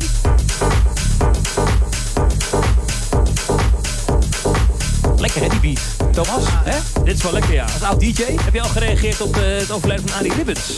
Dat las het vandaag ook 84-jarige leeftijd. Ja, ik ik wil moest aan jou denken. Dat dacht ik, jij was een van mijn helden. Ja. Heb ik eerlijk toe. Ja, ik schrok er ook al van vanmiddag. Rechtsaf. Ja. We hebben de story gehaald, hoor ik net voor jou. Dat klopt, ja. Nou, dat is wel heel bijzonder. Ja, ik heb jou in de steek gelaten, schrijven ze daar. Is dat echt waar? Ja, en eh, dat ik er nachten van wakker heb gelegen. Ook nog. Van die keuze heb ik wel een beetje wakker gelegen. Maar Ja. volgens mij hebben wij een goed overleg. Hè? Absoluut. We blijven vrienden. Nee, zeker weten, maar dat gelooft niet iedereen. nog een keer steen grillen, geloof ik. Dus, Ja, nee, nou, ik ben een groot fan, dat weet je. Ben ik altijd geweest en dat zal ik ook altijd blijven. We komen elkaar weer tegen, jongen, in de toekomst. Hè? Ongetwijfeld. Don't Kom je naar WNL? Don't know where, don't know when. Eh, goed dat jullie er verder ook nog steeds zijn. Hans Biesheuvel natuurlijk. En, en, en inmiddels ook aangeschoven Rutger Groot-Wassink. En ik hoor je net iets zeggen, Hans. Dat dat GroenLinks, dat, dat zou wel eens garen kunnen spinnen bij dit regeerakkoord. Ja, mijn voorspelling is dat... eh, Kijk, toen Mark Rutte begon, het eerste kabinet... Hè, toen zei hij, nou, dit, dit is een akkoord, regeerakkoord. Hè, dat was met Wilders en met eh, het CDA toen. Daar kan rechts zijn vingers bij aflikken. Hm? Ik voorspel dit regeerakkoord, daar kan links zijn vingers bij aflikken. En ik denk dat GroenLinks echt oprecht, eh, de, als je naar het verkiezingsprogramma kijkt, de verkiezingen gewonnen heeft. Want er zal veel GroenLinks in het regeerakkoord komen. Dat is mijn voorspelling. Nou, Rutger, hey, dat is mooi meegenomen. Je zit er niet in en toch zit je erin. op die Nou, manier. ik denk dat het heel goed is dat een eh, nieuw kabinet eh, veel doet aan klimaatbestrijding, klimaatverandering en ongelijkheid bestrijden. Maar ik Ja, had toch liever als GroenLinks. bestrijden, Nee. ik had toch liever als GroenLinks wel eh, ook gewoon deelgenomen. Het is hartstikke mooi hoor. Als, eh, Jullie hebben er alles aan gedaan. Alle principes overboord gegooid en er nog niet bijgekomen. Maar waarom Ja. doen jullie niet mee? Want ik begrijp daar geen bal van eigenlijk dan. Nou, ik heb eh, zelf, eh, vind ik, en dat heb ik ook wel eerder gezegd, dat wat mij betreft, eh, hadden wij ook eh, gewoon mee moeten doen. eh. Maar zonder PvdA en zo. Dan gewoon zelf. Ik, ik vind, ik, kijk, uiteindelijk, als ik nu kijk, hè, er komt nu een, eh, een, het- hetzelfde kabinet komt terug. Hè, dan zegt Rutte, ja, een nieuw elan. Ja, dat zal allemaal wel. Ik vind Nieuw leiderschap, hè? Ik vind- ja, D66. precies. Ik vind dat GroenLinks daar gewoon onderdeel van had moeten zijn, ja. Nou ja, je kan toch niet een nieuw elan vertonen als je exact hetzelfde gaat doen met dezelfde mensen, toch? Nou, nee, dat lijkt mij ook niet. Tenzij ze nu allemaal in een soort GroenLinksers zijn veranderd... wat ik hier aan de overkant hoorde. Nou ja. ik, ik ben heel Nou. benieuwd, laat ik het zo zeggen. Nou ja, Er komt een akkoord wat jou moet aanspreken. Want ze gaan heel veel geld uitgeven en heel veel geld herverdelen. En over hoe het verdienen, daar gaat het niet over. Hè? Daar wordt Oh ja. helemaal niet over gesproken in de Nou, regeerakkoord. Dus ik dat is wel erg- bijzonder. ik ben heel benieuwd. Eh, eh, aan de andere kant, als ik ook de debatten bijvoorbeeld van deze week zag. Hè, gisteren was er volgens mij weer debat eh, begroting sociale zaken, tweede termijn. Gaat het ook over de stijgende inflatie. En ik maak mezelf eh, als wethouder ook gewoon enorme zorgen over bijvoorbeeld de bestaanszekerheid. Niet alleen van heel veel gewone mensen, maar ook heel veel werkende mensen. Bijvoorbeeld die ZZP'ers. We hebben het net over gehad. Anderhalf miljoen, die worden gewoon in de kou gezet. Nou ja, kijk, eh, ik heb eh, met heel veel plezier gekeken naar de kabinetsmaatregelen. Ik heb wel eens gezegd bij het huidige kabinet, het demissionaire kabinet, ik mag graag op ze zeuren. Maar dit was hartstikke goed, hè? Die, die, die plannen waren gewoon heel goed. Maar dat we de TOZO, dat die nu weg is. En in Amsterdam hebben wij nog, we hebben nu die aangepaste... voor de zelfstandigen. Bijzondere Ja. bijstand voor zelfstandigen. Dat is best een goede regeling. Maar ik vind wel, als je nu weer echt eh, ondernemingen gaat, eh, gaat, gaat, gaat steunen ja, dan is het onvermijdelijk, zeker ook met de toegenomen energieprijzen, eh, de inflatie, dat je ook zelfstandigen en ook andere groepen in de samenleving daarvoor gaat compenseren. is onvermijdelijk. En ik vind echt, dit laat maar weer eens zien dat de sociale zekerheid voor zelfstandigen volstrekt onvoldoende is. En dat we echt een herbezinning nodig hebben op de sociale zekerheid. Maar, maar, maar, maar, maar Rutger, want ik heb dit natuurlijk ook, dit ook voorgelegd de afgelopen dagen hè, aan het kabinet en aan de Kamerleden. Ja, en die zeggen dan. De VNG, de gemeentes willen het niet. Wij willen die TOZO wel, maar de gemeenten zeggen... we kunnen het niet uitvoeren, het is te ingewikkeld, dus het ligt niet aan ons. Nou, maar dat is natuurlijk een beetje gek. Ik heb eh, heel veel. Ik heb, er zitten vier TOZO's uitgevoerd. Dus Ja. eh, wat mij betreft, ik was ervoor eh, dat we zelfs TOZO tot eh, januari eh, door zouden trekken. Dat was gewoon het VNG-standpunt. hè. Ik zit in de VNG-delegatie, de Vereniging van Nederlandse Ja, Gemeenten. ja, moet ik er dan de bij TOZO, zeggen. VNG, alles komt ja, erbij nee, maar dat, ik was daar wel voor geweest. Dus eh, ja, we hebben nu die, die BBZ. Ik zou zeggen, maak die dan BBZ, zo- ja. Bijzondere bijstand Ja, maar dat is op zich een goede regeling. Hè? Nee, Die maar heeft maak die dan, doe die dan bijvoorbeeld tot de zomer. Maar ik vind, eh, ik ben er niet per se tegen. Ik vind het een beetje te makkelijk als Kamerleden zeggen... de gemeente wil het niet. Nou ja, dat hij geloof hoort ik het van die mensen. Ik hoor het. Ik Ik, ik, ik, heb zit hier niet te gepleit- liegen, toch? Ik Nee, heb dat gepleit, zeg ik ook niet. Ik heb gepleit voor de TOZO. Ik ben het helemaal met je eens. Het was een goede regeling. Ik vind dat de gemeenten goed werk hebben gedaan. Hè? Het is gewoon snel uitgevoerd. Heel veel ZZP'ers waren er hartstikke blij mee. Dus ik begrijp niet waarom het nu En we niet hadden kan. dan niet moeten stoppen Maar met nogmaals-. Nee, klopt. Maar, de, maar de, nogmaals, Den Haag zegt tegen mij... ja, maar dat ligt niet aan ons. Die gemeenten willen het niet. Maar dit gaat nu dan over die coronasteunpakketten. Je had het net even over de bestaanszekerheid en die inflatie, hogere gasprijzen, hogere energieprijzen. Dat is iets waar we, wat we nu horen dat nu de formatie daar in de laatste dagen eh, het zwaar mee heeft. Want ze hebben natuurlijk allerlei plannen gemaakt. Daar, eh, daar zijn ook echt wel potjes geld aan verbonden. Alleen nu blijkt dan toch dat ja, je wellicht eh, door de stijgende inflatie er iets aan koopkrachtreparatie moet gaan doen. Ja, maar dat komende ze jaar. eigenlijk daarvoor natuurlijk ook al. Als je kijkt naar bijvoorbeeld mensen met een uitkering... eh, en ook de lonen, hè, eh, dat de lonen omhoog moeten... is al lang, geen, al lang geen links praatje meer. Dat vindt de Nederlandse Bank, de Rabobank, de ABN. En die uitkering die waren natuurlijk al laag. Hè. Zelfs met de plaatjes die ze bij Prinsjesdag hebben gepresenteerd... was het voor mensen die, die weinig hadden, was het gewoon al nul. En als je inderdaad nu die inflatie ook nog eens een keer niet repareert... Ja. Ja, dan gaan mensen daar zo'n last van En hebben. dat dus ik vind het wel. Miljarden eh, Ja, om dat te doen. En dan moet bijvoorbeeld, eh, nou, bijvoorbeeld de belasting op arbeid moet dan omlaag. Bijvoorbeeld zou een is een heel ingreep kunnen goede zijn. maatregel. Maar ja, dat moet ergens van betaald worden. En dat Ja. betekent dat die plannen die die vier partijen hebben uitonderhandeld... ja, daar moet misschien toch de kaasschaaf weer overheen. Want ergens moet er toch Maar iets... Ik, ik, ik hoorde Hans net zeggen, het zit heel dichtbij. Het is bijna klaar, dat regeerakkoord. We Ja. gaan er snel tegenaan. Maar jij hebt het gevoel nog niet. Idee, Nou. Nou, het, het- het- volgens mij mag ik het, mag het zeggen. Zeker, Volgens ja, mij nee, Hans, alles mag hier. Volgens mij was het heel dichtbij, maar door de ontwikkeling van de laatste dagen is het weer ietsje Precies. verder weggekomen. Ja, dat is oké. volgens mij het verhaal. Kijk, over het uitgeven, daar zijn ze het helemaal over eens. Hè? Voor de klimaatplannen en al die dingen er meer. gaat heel Dat zijn- veel geld dat zijn eenmalige uitgaven, eenmalige uitgaven. Maar goed, het moet ook allemaal... Uiteindelijk, uiteindelijk moet het allemaal wel gefinancierd worden. En dat is natuurlijk altijd de lastigste pagina van zo'n regeerakkoord. Ja, kijk, die En eenmalige uitgaven kunnen ze lenen. Die kunnen ze lenen. en De overheid kan goedkoop lenen. Dus die eenmalige uitgaven, dat komt wel goed. Het Ja, om- we hebben bijna niks uitgegeven de afgelopen twee jaar. Dus dat betreft. Hè. Ja, maar er waren Eh, natuurlijk echt wel reserves. En inderdaad, de overheid kan natuurlijk echt goedkoop lenen. Ik denk eh, soms zelfs met positieve rente. Maar het is natuurlijk wel eenmalig geld. Hè. Het is geen structurele oplossing. Dus daar, goed, het daar moet, je moet je structureel aanpakken. Dan kan je niet eenmalig... Nee. Nee, maar, nee, maar de boekhoudkundige truc is natuurlijk dat je dat dan meerjarig. eh, dat doe je dan meerjarig eh, incidenteel. Hè, eh, maar dat is natuurlijk geen echte oplossing. Dus ik ben het wel eens. Ik vind ook dat we met elkaar echt moeten nadenken. Eh, wat is dan die verdiencapaciteit? Bijvoorbeeld als ik kijk naar ook de tekortsectoren. Hè, een onderwerp waar ik veel eh, mee te maken heb. We hebben zo'n tekort ook aan, eh, eh, aan menskracht op een heleboel sectoren. Ja. Ook als je die energietransitie echt wil laten werken. Dan heb je gewoon echt vaklui nodig. Nou ja, dat we daar niet ook gewoon nu vol voor gaan. Dat is eigenlijk zonde. Want je verliest daarmee je ook gewoon op elk gebied. die kracht. Maar al die mensen die er aan de kant staan. Hè? Want ik, zag toevallig jouw interview vorige keer in de Telegraaf... met een collega-wethouder. Dat ging ook over ja, hoe krijgen we nou die mensen die aan de kant staan... toch aan het werken. Heb, heb je daar oploss concrete oplossingen voor? Want die Ja. hebben nu harder nodig dan ooit. Zeker, maar het is eh, zeker niet zo dat je kunt zeggen dat bijvoorbeeld in Amsterdam hebben we eh, zeven- ruim 37.000 mensen zijn afhankelijk van een uitkering. Het is echt niet zo dat er daarvan 20, 30.000 mensen even binnen twee, drie maanden aan het werk gaan. Er is echt veel meer voor nodig. Wat ik denk ik veel zinvoller en belangrijker vind, is dat we echt in omscholing en in bijscholing gaan investeren. In Europa zijn we echt. eh, Die mensen willen wel. Nou, ik denk dat van die mensen. Een gedeelte van die mensen heeft gewoon ehm, psychosociale problemen. Daarvoor is werk eigenlijk gewoon niet binnen handbereik. Welk percentage praat je over dan? Nou, ik denk dat van, eh, van de mensen waar ik het over heb, denk ik dat we eh, uit, met, met, met aandacht en zorg en begeleiding zou de helft misschien eh, Weer aan de bak kunnen. weer aan de bak kunnen. Ja. Maar dat, ko- dat kost dus wel tijd. Ja. En als we het hebben over die tekortsectoren, hè, want die hebben we op een heleboel plekken, dan denk ik dat we veel meer in, in, in omscholing en in bijscholing moeten doen. We kunnen het wel zelf oplossen of moeten die mensen toch van buiten gehaald worden? Eh, ik denk een combinatie. Ik denk dat als je kijkt naar in Nederland is vergrijzing uiteindelijk Ja. eh, toch het perspectief. Ik denk dat we de, de, de grootste nood, eh, dat we die met elkaar kunnen oplossen. En ik denk ook echt dat het cruciaal is dat we bijvoorbeeld in de bouw, in de techniek, in de ICT, maar ook zorg, onderwijs, politie, daar kunnen we echt veel meer aan doen wat mij betreft. Maar ik sluit ook niet uit dat we nog steeds mensen van buiten nodig hebben. Oké. En ik vind dat overigens ook helemaal niet zo erg. Nee, daar heb je geen moeite mee. Nee. Uitgeprocedeerde mensen mogen ook allemaal blijven. Die kunnen ook aan het werk gewoon gaan. Nou, die mogen niet werken. hè? Nee, dat weet ik. Eh, Maar ik bedoel, ik weet niet hoe jullie erin staan. Nee, nou zegt, ja, wat ze mij zijn toch, we houden ze dan liever hier, dan laten ze nou, wat doen. Nou ja, kijk, ik eh, sprak onlangs een, eh, een, een dame die, eh, die ongedocumenteerd is. In Nederland geboren, Braziliaanse ouders. Eh, heeft hier gewoon lagere school, middelbare school gedaan. En vanaf 18 kan die helemaal niets meer. En dan kun je wel zeggen, ja, die moet terug. Maar die heeft helemaal niets in Brazilië. Eh, die, is, die is even Amsterdams als mijn kinderen. Ik snap werkelijk niet waarom we niet daarover nadenken... om te kijken of we die echt gewoon, gewoon een Hollandse dame... hè, eh, eh, die graag wil werken. Die, die zegt tegen mij, ik wil het allerliefst belasting betalen.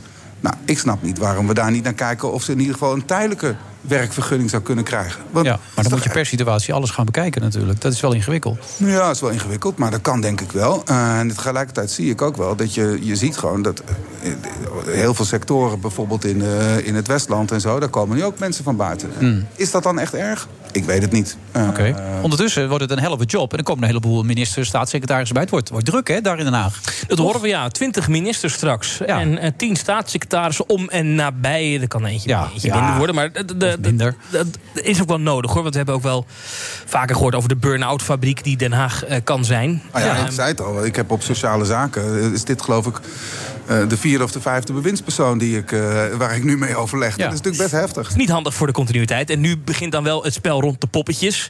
En dan heb je hele discussies. Hè? Bijvoorbeeld over de mensen die nu in het kabinet zitten. Wie mag daarvan Hugo de? Jonge, wat zeg je daarvan? Nou ja, Hugo de Jonge, daarvan kan je zeggen... hoor je ook wel in Den Haag. Nou, die zou best kunnen blijven. Heeft hard gewerkt. Hij kent het dossier als geen ander. Het dat, is dat crisis. gewerkt vind ik altijd zo'n vreemde... Ja, maar goed, maar dan mag je wat over belonen. hard, ja, toch, of dat niet? is waar. Maar het is, het is een crisissituatie. Eh, de crisis is nog niet afgelopen. Moet je dan wisselen van kapitein. Aan de andere kant, eh, en daar hebben we vanmorgen ook in de podcast Nieuwsroom Den Haag het over gehad. eh, Nederland is niet voor een vaccinatieplicht. Maar je merkt in Europa dat het debat daarom langzaam draait. Mhm. Duitsland, eh, hebben we gezien afgelopen week, draait. Oostenrijk, maar ook Ursula von der Leyen, de voorzitter van de Europese Commissie, zegt... we moeten het gesprek aangaan over een vaccinatieplicht. Ook al is Nederland nog steeds tegen, je kan er als kabinet best op anticiperen dat dat wellicht een discussie wordt eh, begin volgend jaar. Dan is het misschien niet handig om een volk, minister van Volksgezondheid te hebben die hard heeft uitgesproken: gaan we nooit doen. Mhm. Eh, dus ik kan me voorstellen dat dat wel meeweegt in de discussie: moet hij blijven als minister van Volksgezondheid of niet? Het is een gewilde post, hè. het is een van de grootste begrotingen, misschien Ja, zelfs de grootste begroting. dit, uiteindelijk is dat toch een partijpolitiek spel. eh, Zeker. CDA zal bewindspersonen in moeten leveren ten gunste van eh, D66. Dus Nou, ze houden er vier waarschijnlijk en D66 krijgt er dan twee bij. Ja. Die gaan naar zes. Ja. Nee, maar, nee, maar dan is de zwaarte van eh, het onderwerp telt dan weer mee. Dat is natuurlijk gewoon een politiek spel. Zeker. Maar je kan natuurlijk ook afvragen, midden in zo'n crisis... wil je dan de, de kapitein wisselen? Hè? Want Ja, we zitten toch echt in een hele heftige crisis, vind ik. En wat je ook van hem vindt, hij gaat er wel maximaal voor. Eh, op de- voor die post natuurlijk op Ongelooflijke moment, dossierkennis. Hij, hij, hij praat iedereen wel onder de tafel. Maar goed, er is ook veel kritiek. Hè. De boostercampagne Ja, ja. is weer later dan de rest van Europa. En zoals we ook hebben gezien bij Ik hoor dat, het hij, begin van ik hoor dat hij, hij zelf doorgaat naar onderwijs wil. Hoort dat ook? Ja, die verhalen hoor je wel. Maar als je Ja. ernaar vraagt, dan zegt hij on the record zegt hij, eh, zegt hij daar eigenlijk niks over. Nee, Eh, nee. ja, je hoort ook Wel wat verrassend. Je hoort allerlei bewindspersonen, allerlei geruchten. Grappenhuis zou ook door willen, weten we het ook niet van. Eh, we weten bijvoorbeeld ook niet wat Sigrid Kaag nou precies gaat doen. Mhm. Ehm, dat is in, in, in, onder politieke junkies zijn de hele weddenschappen afgesloten. Gaat ze nou de Kamer in? Of wordt ze minister? Wordt ze dan minister van Klimaat? Financiën wordt ook genoemd. Ja, dat wil ze heel graag, maar dat wil Wopke toch weer? Ja, maar Ja, dat, Wopke wil doorgraag financiën, dat lijkt me wel. Maar ik denk niet dat hij het wordt, hoor. Ik denk dat Veldbrief dat wordt, toch? dat lijkt me ook wel logisch. Ja. Want dat is, dat is, nou, na de premier is dat misschien wel de belangrijkste post in het kabinet. En de tweede partij mag als tweede kiezen. Dus dan Ja. zou D66 logischerwijs voor financiën als ik dan kiezen. toch daar iets over. Dan Ja. vind ik het eigenlijk heel erg jammer dat Wouter Koolmees geen minister van Financiën wordt. Die had ik nou graag. Ik heb eh, met hem samengewerkt op sociale Ja. zaken. Ik vond het echt een dijk van een minister. Die had ik echt graag op Ja, sociale ben ik het mee eens, hoor. Dat is een top, topman. En hij kent het departement ontzettend goed. Ja, maar hij Is wil echt niet mee? meer. Is er klaar mee? Oké, is er klaar mee? Ja, Maar kun je hem toch een keer bellen? Ja, nee, ik bedoel, laten we wel wezen. Als jij er zo enthousiast over bent... en iedereen is hier zo enthousiast aan tafel. Ik Nee, bedoel, maar dat weet hij wel. Dus Jo ik Derksen roept ook altijd die stop, maar die gaat ook altijd gewoon door. Ja, dat dus, is waar. hè? Dat is waar. Nee, Ja. maar ik denk dat Koolmees eh, nu wel echt een besluit genomen heeft. Ik begreep dat eh, eh, Hans Borslap, hè, dat is iemand die een heel goed rapport geschreven heeft over hoe het anders moet op de arbeidsmarkt. Die had al bedacht dat hij regeringscommissaris moest worden om dat rapport eh, eh, uit te voeren. En ik geloof niet dat eh Koolmees daar nu op zit te wachten. Maar goed, eh, ik heb hem nog steeds niet afgestreept van het lijstje. Want je weet het Oh, kijk hier. Hey, je weet het is de nooit. hè? Je weet het nooit. Wat overigens interessant over financiën trouwens, wat best zou kunnen, is dat ze ehm, dat departement splitsen. Dat je een minister van Financiën krijgt en een minister voor fiscaliteit, eh, Ja. iets in die richting. Ja. En dat zou Wopke Hoekstra dan wel kunnen doen. Ja. Aan de andere kant, Wopke Hoekstra, zijn naam in de wandelgangen wordt ook gekoppeld, maar dit is allemaal speculatief, hè, maar ook gekoppeld aan eh, justitie en veiligheid. Oké. Ja. Maar ja, de, in de zorg moet er een plan komen. Hè? Daar hebben we het nu steeds over. Hè? Onze IC-capaciteit ten opzichte van de rest van Europa staat ver achter. Dus er moet een plan en een visie komen. Wie gaat dat uitrollen dan, die visie? Ah, en laten we dan ook vooral iets doen aan de beloning van die mensen. En Juist. de werkdruk van die mensen. Want Ja. eh, we hebben allemaal staan klappen. eh, en ik heb toch niet het idee dat we daar nou enorm goed voor gezorgd hebben. Dus dat vind ik ook echt wel een probleem. Hè. Als je nou over een tekortsector hebt... dan moet je in de zorg ook echt iets, eh, iets doen aan die arbeidsvoorwaarden van al die mensen. Die Maar we hebben dus tien jaar gezien hoe het afgeschaald is. Ja. Wie gaat het dan weer een beetje terugbrengen allemaal? Wie zou dat kunnen dan? Wie is daar goed Maar het lastige vind ik wel van deze discussie, want ik begrijp jouw punt hoor. Maar als je kijkt naar wat we uitgeven aan zorg, dat groeit alleen maar. Hè? Dus we geven steeds meer geld. Ja. Als je naar de Rijksbegroting kijkt, geloof ik 110 miljard volgend jaar. Nee, maar dat is- 330 maar dat miljard. heb je hè? natuurlijk Dus- bij, een, bij een verouderende bevolking is dat een vrij, Ja. logische, dat is een vrij Ja. logisch gevolg. Hè? Nee, maar dat neemt niet weg dat, dat je natuurlijk juist in corona wel gezien hebt dat we die mensen eh, zeer zwaar belasten. Eh, dat we inderdaad, zowel op IC-capaciteit, daar gemeenten hebben daar heel krap aan moeten, te moeten sturen. Eh, eh, waardoor we dus ook geen flexibiliteit meer hebben in het systeem. En die mensen keihard werken. Eh, en tegelijkertijd, ja, ik denk dat je ook met elkaar het gesprek moet voeren. Wat vinden we nou als samenleving echt belangrijk? En ik vind zorg echt heel belangrijk. Net als dat ik leraren... Ja, eh, onderwijs, maar ook onderwijs, Superbelangrijk. ja.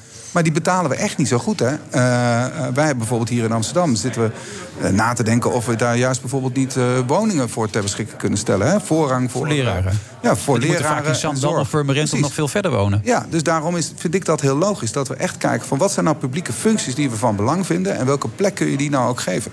En ik vind ook dat een kabinet daar echt stappen in moet zetten. Nogmaals, ik ben erg voor eh, hoger minimumloon. Maar dat staat volgens mij zelfs in het verkiezingsprogramma van de VVD. Dus die bestaanszekerheid, hartstikke goed, moeten we vooral doen. Maar er zijn echt wel groepen waar we denk ik allemaal van zeggen... die zijn belangrijk voor onze samenleving als geheel. En daar moeten we echt in investeren. Maar wat vind je voor de ondernemer belangrijk? Dat, wat moet er gebeuren? Wat moet er in het regeerakkoord staan en wat moet het kabinet gaan doen? Nou, ik hoop in de eerste plaats dat er een minister komt die het voor ons gaat opnemen. Hè, want er is eigenlijk nu niemand die het voor ons opneemt in Den Haag. Nee? helemaal niet in het kabinet. Wat zeg je? Economische zaken hebben we toch? Nou, denk Ja, nee. de, de grootste partij van het land is toch de Nee, ondernemerspartij. maar wacht nou even. Wacht nou even. Ja, maar ik vind, ik vind Dat, dat... idee heb ik wel hoor. Nou, nee, maar ik niet. Dividendbelasting. Ik Nee, weet het nee, niet. Maar nee, nou, dat is allemaal niet door. Mislukt ook, zeg. Nee, maar, nee, maar ik wil graag een punt maken, want ik vind het heel belangrijk. We hebben het heel dan erg gaan ze het wel weer overwegen. Dat is toch bizar? Dat is luister. Ja, maar. Oké, sorry. Ik ga het proberen de vraag te beantwoorden, want ik vind het belangrijk om te zeggen. Kijk, het we geven heel veel uit.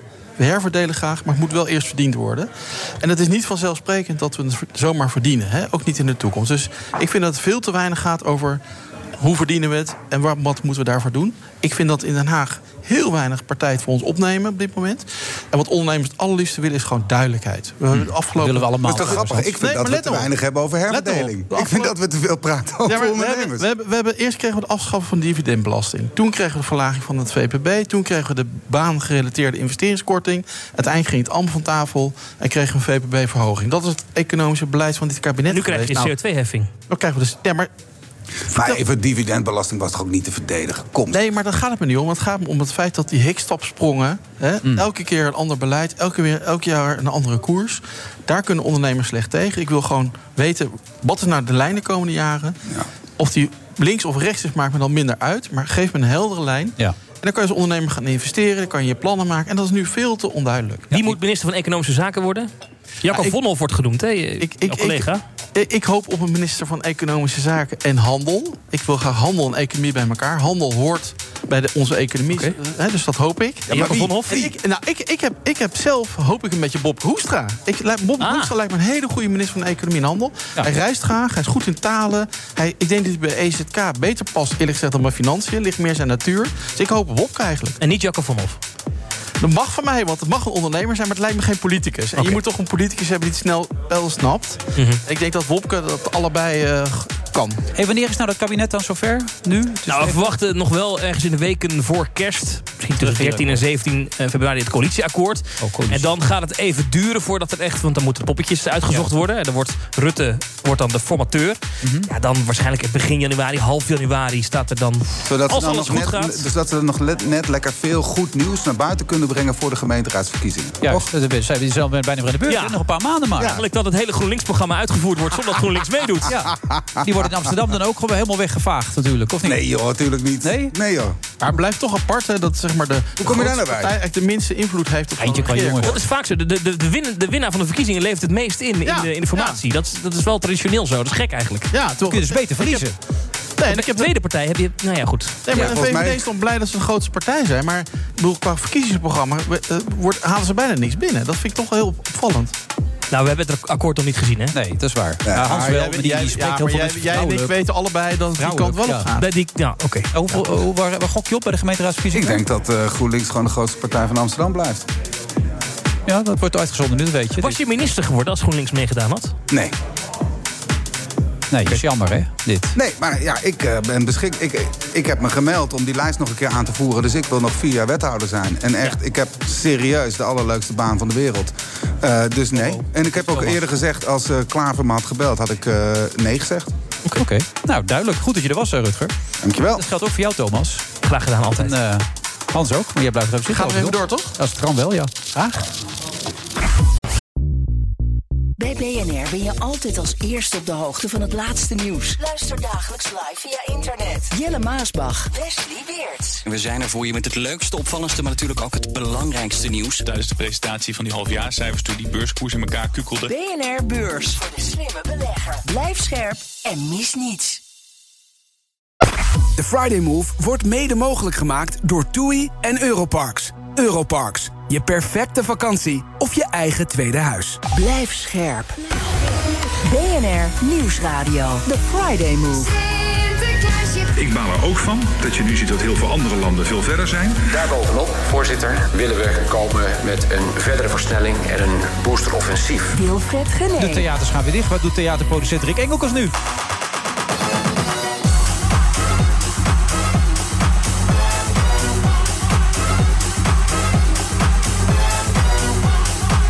En Hans Biesheuvel, hij zit hier ook nog steeds. eh, hij is ook trouwens voorzitter van het cultureel centrum in Den Haag. Wat trouwens binnenkort nog ook moet gaan. Maar ja, dat zal nu wel even. Amaren, Amaren. Oh, je Ja. wilt even kwijt op de naam. Ja, nou ja, toch, ik ben Hagenees, trots op nieuw theater, cultuurgebouw. Ja. Heb je Ellen ten Dam al vastgelegd of niet? Nee, ze, ze is er nog. Ik ga zo meteen even kijken of ze, kan boeken. Maar ja, ik weet niet wanneer, want we zijn dicht. Nee, dat is waar. Ja.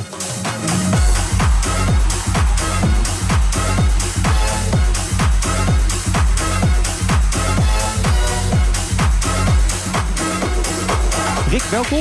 Hoi. Eerst even het wervende praatje. Waar gaat huisvrouwen bestaan niet precies over? Ja, dat, dat, gaat over de huisvrouwen die niet meer bestaan. Maar eh, uiteindelijk zijn ze er natuurlijk nog, nog steeds wel. Maar het, het is eigenlijk gebaseerd op de twee films die we gemaakt hebben. Mhm. En, eh, drie generaties. eh dertiger, die net aan het begin staat, kinderen wil. En dan de veertiger, dat is eigenlijk de, de, de leukste. Dat is, die is midden in spitsuur. Er gaat alles mis. Kinderen werken, hoe moeten ze het allemaal doen?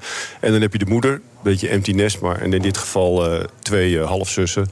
Dus dat is eh, veel humor en, en veel... ik, ik, heb- Geweldige voorstelling, hoor ik je zo. Fantastisch. Ja, fantastisch. Het publiek leeft mee, maar dat was maar van korte duur. Alleen in de try-outs, want de première die, hebben we helaas niet kunnen spelen. Ja, dat is ontzettend vervelend. Eh, hoe nu verder? Want ga je nog middagvoorstellingen doen? Of zeg je nee, dat kan niet, we moeten het helemaal uitstellen nu? Ja, nee, dat, dat, eh, daar hebben we wel heel even over nagedacht. En, eh, en ik zit ook in het Maar die hebben die huisvrouwen geen tijd natuurlijk, natuurlijk 's middags. Die Nee, moeten dan zitten midden in de spitsuur. Ja. school, school halen. Nou ja, en, en, en op scholen, daar, nou ja, daar is Nou, natuurlijk ook mij. een grote chaos. Dus Zo. al die kinderen die zitten thuis nu. Ja.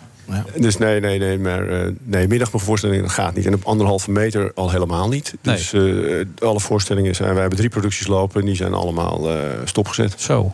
En dan, dan gaat het eventueel straks ooit weer beginnen, Hans, toch? Daar gaan we wel vanuit, hè? Dat het ooit Ja, weer licht aan de duisternis. Ja, ik vrees gewoon dat het, net als vorig jaar, dat het gewoon in maart, april, dat het allemaal weer een beetje loskomt. Maar ja, voor jullie is dan het seizoen eigenlijk al voor een groot deel voorbij, denk ik. Hè? Ja, plus dat je ook ziet, eh, eh, dat was ook al eventjes toen, eh, die twee weken daarvoor, hè, dat, dat dreigde, dat hebben, mochten wij nog open blijven. Ja. Maar dan zie je al, als er een beetje onrust komt, dan gaat die kaartverkoop al gelijk naar beneden. Dat, dat stopt al, mensen gaan niet meer. Nou, dat is nu helemaal niet. En dan gaan we straks in maart open. Los van dat we alles moeten gaan verschuiven, wat ook niet kan. eh zit helemaal vol natuurlijk. Ja, er zitten andere voorstellingen staan er natuurlijk al. voorstellingen. Nou, en dan, dan moeten de mensen nog gaan komen. Dus eigenlijk kan je nu al wel zeggen dat dat hele seizoen afgeschreven is. Ja, en hoe Oh, hou je dat vol? Want ik, bedoel, ik heb nu heel veel horecaondernemers aan de telefoon... en eventorganisatoren die zeggen, ja, nu bij de vierde keer... het is wel een keer goed geweest. Nou, moedeloos, dat is het woord. Ja, moedeloos. Heel veel, Nou, ja, ja, moedeloze ondernemers aan de lijn. Ja. Ja, nou, ja, maar is ook zo. Wij ook. We zitten in een vereniging en, en we hebben van de week hadden we een overleg. En dan zie je er ook heel veel producenten echt verslagen bij zitten. Ja, En denken, ja, ja. en wat nu? Ja. Wij, ik, zit wel in een overleg en we- zijn heel druk met het eh, ministerie bezig... om te kijken dat er toch wel een bepaalde eh, regeling komt. Maar, maar weet je, ik snap je. En ik, ik vecht daar ook keihard voor, voor die regelingen. En, en ook met collega's van jou. Maar toch, het is pleister op pleister op pleister. Hè? En, ja. Ja, en, en de meeste mensen bouwen dan schuld op. Dat voelt heel onprettig aan. Hè? Je kan steeds minder je nek uitsteken. Hoe sta jij ervoor hoe dan, sta je daarin? Nou, eh, eh, voor en in. Ja, voor en in. Ja. Midden, middenin. hè, en midden in, in het moeras, zeg maar. En, Je zit echt wel in het moeras, zit je op dit moment. Nou, ook financieel. eh, eh, gelukkig eh, nog niet, maar eh, normaal gesproken zou je dat eh, wel zitten, denk Ja. ik. Kijk, als je, je moet- Helemaal geen steun had gehad, was het mis geweest. dan was het sowieso al helemaal mis geweest. Maar als je nu kijkt, wij hebben, zijn in oktober, eh, september, oktober gestart. Hè. Toen zijn ook alle regelingen gestopt. Hebben wij ook die overleggen nog gehad met het ministerie... dat we eigenlijk nog wel terugsteun hadden moeten hebben. Omdat de kaartverkoop natuurlijk niet, de voorverkoop niet geweest. Je begon vanaf nul. Dat was al, maar we zijn opportunisten en we zijn natuurlijk heel flexibel en we zijn gepassioneerd. Dus we willen gewoon aan de gang. En al die acteurs, dus we willen ook die mensen weer aan de bak. En dat hebben we gedaan. Eigenlijk een beetje tegen weten in, een beetje Russisch roulette. En vervolgens eh, gaan eerst alle kosten eruit. Dus je hebt natuurlijk drie producties alleen maar voorgefinancierd. En nu eh, ja, dan moet je hopen dat er nog wat terugkomt. Nou, nou hebben we vorige vrijdag wel gehoord, hè, er komt steun. Hè. We hebben nu een brief gehad met steunmaatregelen. Aanstaande woensdag is het debat erover. Ik heb nog een paar dagen om te lobbyen voor je in Den Haag. Ja, doe dat even, Hans. Wat moet er nog gebeuren? Wat mis je nog? Nou, wat ongelooflijk belangrijk is, en dat, ik denk ook wel dat dat, dat, dat dat door is gedrongen. Dat, kijk, vorige keer zijn ook alle ZZP'ers zeg maar, echt behoorlijk eh, de klos geweest. En eh, in onze branche zijn de meeste mensen ZZP'ers. Ja, maar hij heeft net uitgelegd dat die allemaal de lul zijn, dus. Ja, toch? Nou, maar, ja, nu, als we nu zeg maar naar nieuwe regelingen kijken... dan moeten ze eigenlijk proberen ons te compenseren voor de voorstellingen... maar waar dat is inbegrepen, zodat wij ook als producenten al onze mensen alle ZZP'ers ook kunnen betalen, kunnen Ja. vergoeden. Of in ieder geval voor een groot gedeelte. Dus je zegt eigenlijk een compensatie voor het omzetverlies. Dat Eigenlijk, wat je zegt? ja, dat is eigenlijk wat we zeggen. Ja. Ja. Maar moet, moet jij er nog wat voor doen of gaat dat lukken sowieso, denk jij?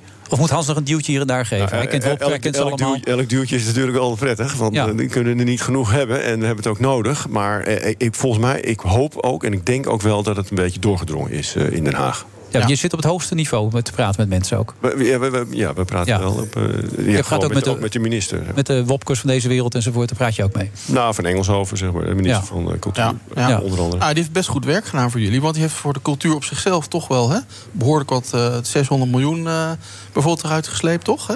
Ja, maar dat is natuurlijk wel voor het grootste gedeelte voor de gesubsidieerde eh, afdeling. En daar, ja, kijk, die wij zijn natuurlijk maar een klein, wij zijn eigenlijk een kleine groep, maar wij doen wel 70% van het eh, aanbod in alle theaters. Juist. Dat is eigenlijk de grootste leverancier. Ja. Maar daar heb je dus wel een redelijke buffer kunnen opbouwen in de jaren ervoor. Of... Nou, we hebben wel een buffer opgebouwd, maar die, die, die, gaat, begint nu natuurlijk wel eh, op een gegeven moment een beetje op te raken. Ja, ik, ik hoorde net eh, jou nog vragen, toen we even in de reclame zaten. Voel je nooit de behoefte om ermee te stoppen? Ehm, nee, dat, dat, dat, dat zit niet in mijn systeem. Eh, Hmm. Dat kan ik niet. Ik kan niet eh, denken van ik ga er, want dan, dan gaat ook je energie eruit. We hebben ook nog, nog steeds heel veel mensen ook werken. Dus ik wil ook alle mensen eh, gemotiveerd houden. Ja. Dat zijn we ook. En dan gaan we weer door met ontwikkelen. En dan gaan we schuiven. En eh, we zijn ook met een heel groot project bezig. Dat is natuurlijk ook al eh, een paar keer doorgeschoven. Er zitten wel zeven- 270 palen in de grond. En die, Zo. En die gaan we er dat, niet dat heb ik gemist misschien het project. Wat is dat dan? Ja, dat is met Willem van Oranje. Oh, oké. Dus dat, maar dat, ja, dat hebben we ook elke keer doorgeschoven. Maar ja, we geven niet op. Nee, dat vind ik, knap, vind ik heel knap van je hoor. Maar stel, eh, want ik heb aan beloofd dat we vandaag optimistisch en. eh, Ja, dat is wel beloofd, zijn. Hans, ja. Maar, maar toch, hè, stel dit gaat nog twee, drie jaar zo door. Dat is niet ondenkbeeldig, hè? Ik, ik, ik- zeg je dan nog steeds, ik hou het vol en ik heb de reserves? Nou, nee, ik ben wel met je eens. We kunnen nu. Nee, dat kan niet zonder steun van de overheid. Nee. Dan zullen we naar een heel ander systeem eh, moeten. Dan zullen we ook met elkaar in overleg moeten gaan. Oké, we willen deze sector overeind halen. Dan zullen we dat samen moeten doen met de overheid. Maar, en, en ook al zou het bijvoorbeeld op anderhalve meter moeten blijven. Stel hè, dat het gewoon Mm. Twee jaar lang op anderhalve meter blijft. Ja, dan moet je gaan kijken. Oké, dan, dan kunnen we bepaalde voorstellingen wel maken, bepaalde niet. En die we wel niet kunnen maken, die moeten dan eh, ondersteund worden. Ja, maar Ellen zei net ook al, van een derde van de toeschouwers... ja, dat is voor mij niet interessant om Is dat ook te gaan niet, doen. Nee, is ook niet interessant. En dat is Dan voor moet jullie je- dus ook niet nee, eh, te dan moet je er geld bij leggen. En kijk, wij zijn geen, eh, geen, eh, geen subsidiegever natuurlijk. Nee. We zijn ondernemers, maar, maar we willen Maar waar haal je nu nog de... Ik, dus even een emotionele vraag. Waar haal je nog de kracht uit dan? Ik bedoel, waar, waar haal je nog de inspiratie uit op dit moment? Nou ja, toch wel, omdat het toch gewoon een fantastische... eh, het is natuurlijk fantastisch om over nieuwe ideeën te denken... om nieuwe verhalen te vertellen. En, eh, ik kan ook nog altijd de kracht halen. Ook weer, ik had woensdagavond ook een fantastische creatieve sessie nog... Hè, over Ja. het grote project. Ja, en dan, dan ben je, vergeet je eventjes eh, de, de realiteit... maar dan, ben je, dan ga je even mee weer in het hele creatieve proces. En net daar haal ik heel veel energie en, en kracht uit. Om te denken, ja, we gaan, we gaan dit niet, eh, we gaan er niet bij, eh, bij, bij neer, huilend bij. En zelf weer allemaal dingen gaat doen? Eh, acteren, presenteren of... of eh, Nou ja, dat, dat, dat vind ik ook altijd eh, ook leuk. En, eh, en dat heb ik ook altijd willen doen. Maar meestal bij projecten die ik dan zelf eh, initieer. Hmm. Eh, misschien ernaast, maar eh, weet je, dat, eh, dat komt wel weer. eh, Maar ze kunnen bellen. Met nieuwe producties, ze kunnen altijd bellen. Bellen kan, nooit, het kan altijd, hè? Ja. Of ik ja zeggen, dat weet ik niet. Nee, dat is waar. Maar je- ja heb je. Eh, nee, sorry. Nee, Nee, je hebt- nee, ja, nee, je ja, je sorry. Ik moet hem even goed stellen allemaal. Je- Hij maakt wel een nog een steeds strijdbare indruk. Dat vind ik Ja, wel mooi. dat eh. vind ik heel leuk om te zien. Ja, en, en je begint ook weer te stralen. Ja, natuurlijk. dus. Ja, ja, natuurlijk. Als je het over het vak hebt, dan ga je stralen. En dan wil je gewoon mooi, je Mag ik- mooie mag ik dingen nog één maken. vraag stellen? Want al die zorgen, hè, heeft dat een invloed op, je, op die creatieve proces? Hè? Of zeg je nee, dat maakt geen bal uit? Eh, Laat ik zeggen, dat heb ik echt wel gehad, ook in het Ja. verleden. Ja. Ik heb het erger gehad in het verleden, dat ik me daar zo... Maar ik heb inmiddels wel geleerd, gelukkig, door toch dat eh, te scheiden en dat te parkeren. Ja. En te focussen op de, de positieve dingen. En daar, Glas half vol. En dan vervolgens, ja, voilà. Nou ja, Ja, daar is die. knap dat je dat Dat is veel belangrijker ook. Ja. Aan die negatieve dingen kun je Heb namelijk je- niks je er veranderen. niks- je kan er helemaal niks Nee. veranderen. Dus het is een positieve vibe hier toch nog. Ja, hem goed. Ik ga blij naar huis. De Friday vibe. Nou, kijk, het dat is toch nog gelukt. Ja. Een goed weekend. Ja, want je kwam tamelijk depressief binnen t- toen ik je binnen zag komen. Maar het gaat nu een stuk beter, Hans. Nee, echt waar. Je Ja. bent echt, dit is een ideale middag. Ja. Ja. Nou, Rick, heel veel succes. Ja, maar de volgende keer is het gewoon weer een positief verhaal. Dat Ja, allemaal ja, weer vol we zitten. weer volle bak, eh, ja, en en, die eh, huisvrouwen die bestaan uiteindelijk wel enzovoort. Ja, maar die bestaan eigenlijk ook weer niet. Nou ja, dat soort dingen allemaal. Rick Engelkers, bedankt. BNR ben je altijd als eerste op de hoogte van het laatste nieuws. Luister dagelijks live via internet. Jelle Maasbach, Wesley Weert. We zijn er voor je met het leukste, opvallendste, maar natuurlijk ook het belangrijkste nieuws. Tijdens de presentatie van die halfjaarcijfers toen die beurskoers in elkaar kukkelde. BNR Beurs. Voor de slimme belegger. Blijf scherp en mis niets.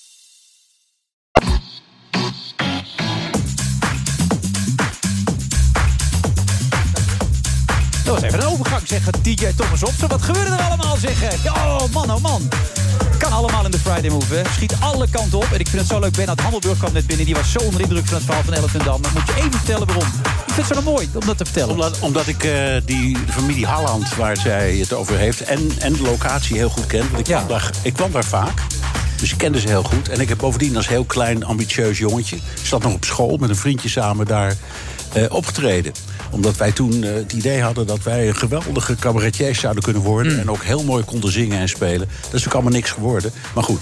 Maar wel fantastisch. Ik heb de opnames zitten kijken. Het zag er zo... Ik heb in de Jacob van Was aan de Opdamstraat gewoond. Die zit er vlak om de hoek, Ja, ja, ik, mij. hoorde, ik hoorde jullie zeggen. Ja. Jij woonde daar om de hoek. Ja, schitterend inderdaad. En, en dit is echt een heel klein theatertje, gewoon een huiskamer. Het ziet er echt schitterend uit. En daar heb jij gewoon staan stralen. Ik heb Gewoon daar staan stralen, man. Als eh oei, oei. 16 Hoe lang of 17. hoe lang geleden? Man, hou op, zegt dat. Ik weet niet meer. Maar het is heel lang geleden. Ik was een jaar of 17 of zo. Ik zat nog op school. Maar riolering, elektriciteit, dat was er allemaal al toen. Nee, dat was er nog niet. Nee. Nee, nee, nee, nee, nee. Er liep ook iemand, maar er waren nog gaslantaarns. Nee. Ja. Oké. Angela Merkel. Ja. Wat is het eerste wat bij je opkomt eigenlijk? Als Het eerste wat mij... bij- Dat zou ik vertellen. Nou. Ehm, het eerste wat ik dacht is... natuurlijk een, een, een hele bijzondere vrouw. Ja. Dat, dat valt niet te ontkennen. Vriend en vijand is daarover eens. Maar ik herinner me nog heel goed... de manier waarop ze aan de macht kwam. En ze was een protégé van Helmoet Kool. Die overigens langer heeft gezeten dan zij. Dus Mhm. Oh, zij nog is- langer, ja? Zij is, Nog niet, langer, het, zij ja. is niet, de- ja, zij is niet de naoorlogse kampioen. Oké. Eh, en de vooroorlogse kampioen was waarschijnlijk... eh, Adenauer of zo? Nee, van Bismarck, denk ik. Dan moet je heel eind terug. Maar hoe dan ook. Oh, toen was je aan het optreden, in die periode. Ja, ja, precies. In die tijd was ik Ja. aan het op. Ja, toen was, waren er gaslantaarns. Maar in ieder geval, te- ehm, zij, zij was dus een protégé van Helmoet Kool.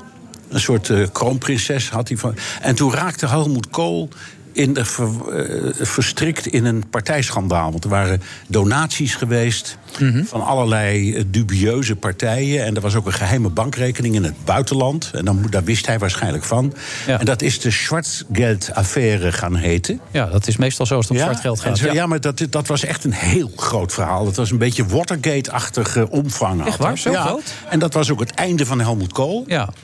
En een van degenen die hem de dolksteek heeft gegeven... Nee, toch niet? Angela. nee. Juist. Je doen? Hè? Dus je bent Dat protégé? niet verwachten van daar Nee, eigenlijk. dus het eerste waar ik... Je zei, wat dacht het eerste je dacht? Ik dacht, dat, dat was de Brutus... Oh jee zeg. C- Ja, Caesar en Brutus. Zij was Ja. de Brutus van, eh, van, van, eh, van Helmut Kool. Eh, en, Ook jij, Brutus. Juist, precies. Zo. Ja. Maar wat heeft ze voor Nederland betekend? Wat is de rol van Nou, Merkel kijk, in wij zijn Nederland? het, nou ja, heel veel. Jij weet dat beter dan ik. Maar volgens mij is Nederland eigenlijk... Ik, ik heb van de week in een kolompje in het FD ook geschreven... we zijn eigenlijk de zeventiende staat.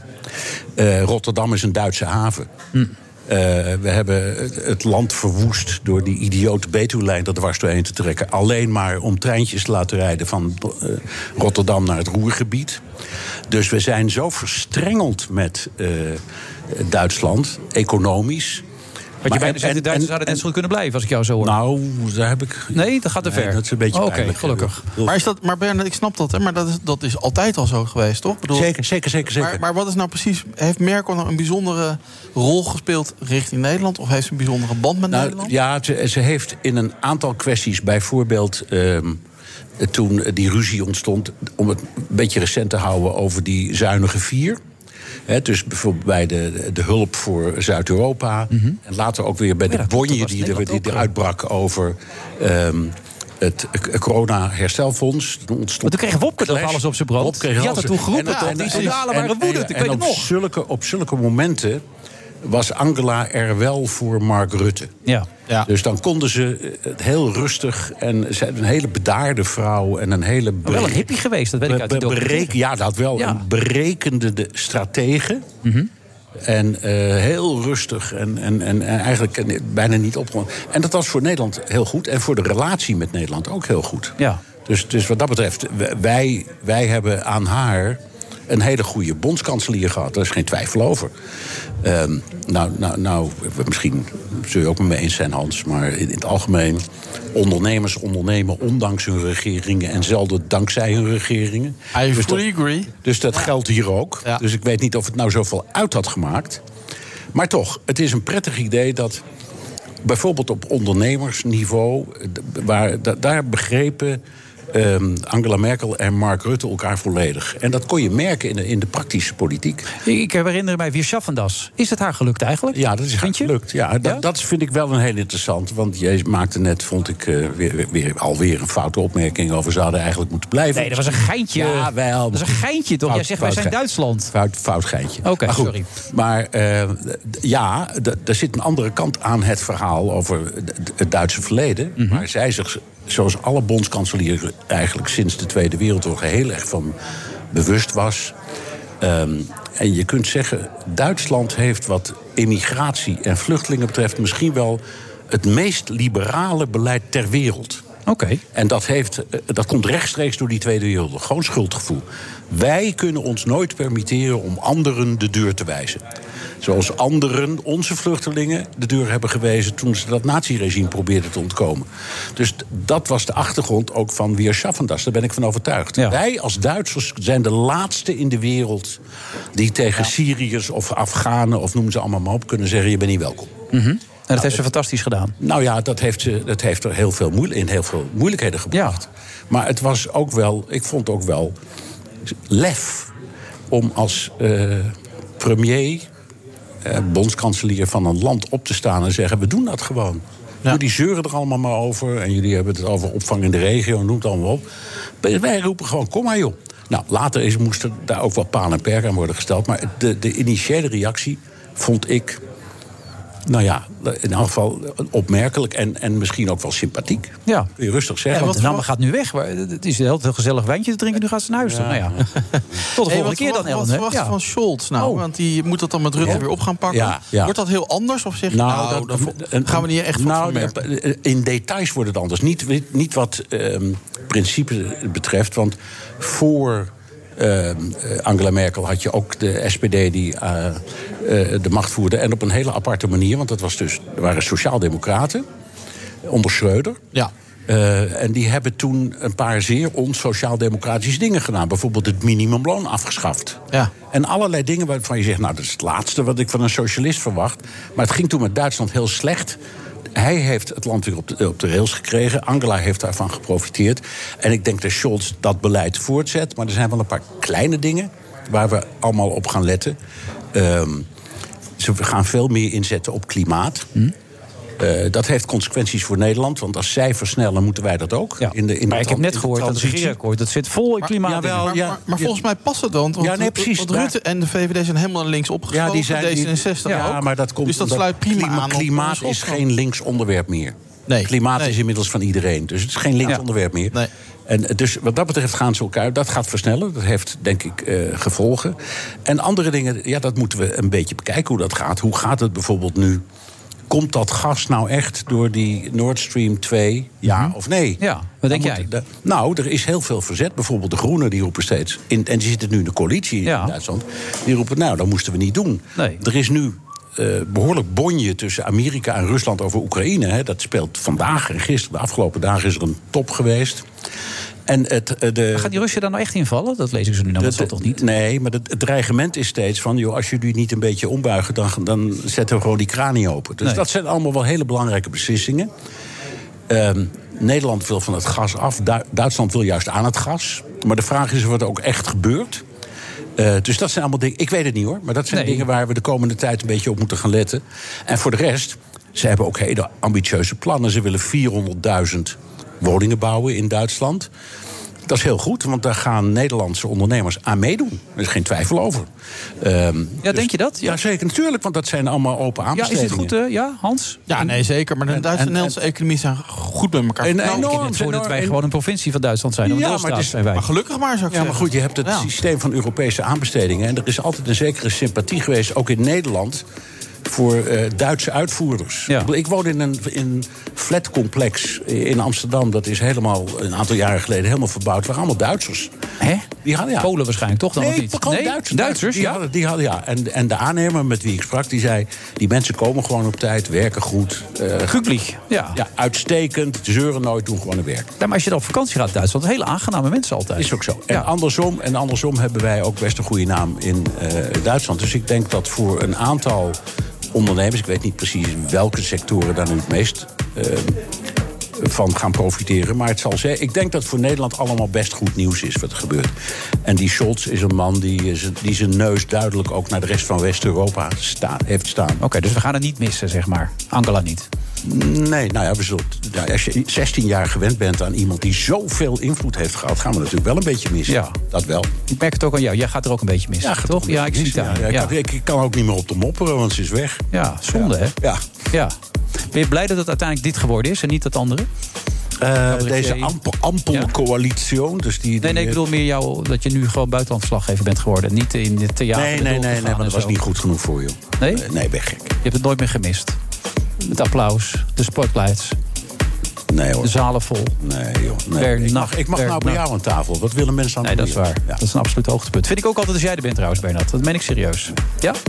En we roepen alles wat we denken. En dat gaat altijd over het algemeen goed. Hans, wij gaan nog even Jullie klikken lekker samen, zie ik. Ja, Nou, wij werken goed. al zo lang samen. En als ik niet te veel persoonlijke vragen stel... zegt, zegt Bernard altijd dat hij het heel leuk gevonden heeft. Hè, Bernard, toch? Nou, persoonlijke vragen mag ook. Alleen ik zie het nut er nooit zo van in. Nee, dat vind daar, jij hebben- heel- Daar hebben jij en ik verschillende Ja, opvattingen ik vind het juist heel leuk. Oké, tot later.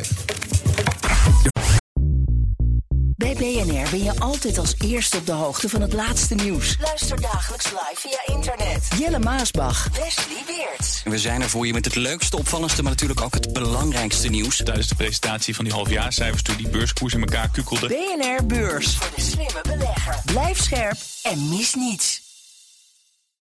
De Friday Move wordt mede mogelijk gemaakt door TUI en Europarks. Europarks, je perfecte vakantie of je eigen tweede huis. Blijf scherp.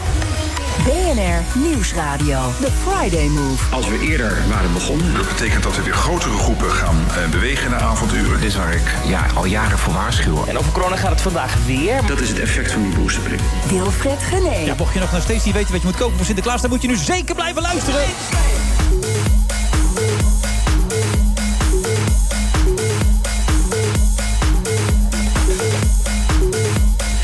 Hans Biesheuvel is van Ondernemend Nederland. Heeft er alles aan gedaan om de moed er een beetje in te houden. Is dat, denk je, een beetje gelukt, Hans, vandaag? Volgens mij wel. Ja. Toch wel? Ja, nee, ik ben, ik ben optimistisch, echt. Ik eh, kijk positief naar de toekomst. Alleen, we moeten nu door een hele lastige fase heen. Vooral in, die, in de horeca- en evenementensector. En dat, daar baal ik gewoon van, dat het weer eh, voor de vierde keer eh, gebeurd is. Ja, word je soms niet moe van deze teksten? Want dit doe je al heel lang. Ja. Dat je op een gegeven moment denkt, nu ben ik wel eens een keer hier klaar mee met deze, deze teksten. Ik heb mezelf nu zo vaak herhaald. Ja, maar aan de andere kant denk ik ook iedere keer als ik weer met ondernemers praat... ik moet ervoor knokken. Ja, dat snap ik Gelukkig wel. heb ik de entree in Den Haag, dus er wordt ook naar geluisterd. Nou ja, Ja. dan moet ik dat gewoon blijven doen, want iemand moet het doen, toch? Ja, nee, dat ben ik met je eens. Maar ik kan me ook voorstellen, je bent op een gegeven moment weggegaan bij, bij, MKB, bij MKB Nederland. Binnen de kortste is een eeuw geleden, man. Dat weet ik, daarom. Omdat je dit nu alweer zo lang doet, kan het ook zijn dat je opeens denkt... ik ga wat anders doen, schapen hoeden of... Ja, nee, ik, ik bedoel, hè, het- Nee. het kan in het leven dat je op een gegeven moment een keuze maakt... om, om iets anders te gaan doen. Tuurlijk, dat, maar dat sluit ik helemaal niet uit. Kijk, ik, ben een ondernemer in hart en nieren. Ja. Ik heb drie fantastische dochters. Ja, daar wil die samen willen gaan werken. ondernemen. Dus dat, dat- mijn plan is uiteindelijk met hun lekker gaan ondernemen. Maar wanneer dan? Nou, ergens, ergens in de komende jaren gaat dat Ja, gewoon nee, dat gebeuren. zegt niks. Maar je bent nu 56, toch? Ja. ja, Dan, dan moet je ook een beetje door gaan pakken nu, denk ik. Hoe oud zijn de dochters?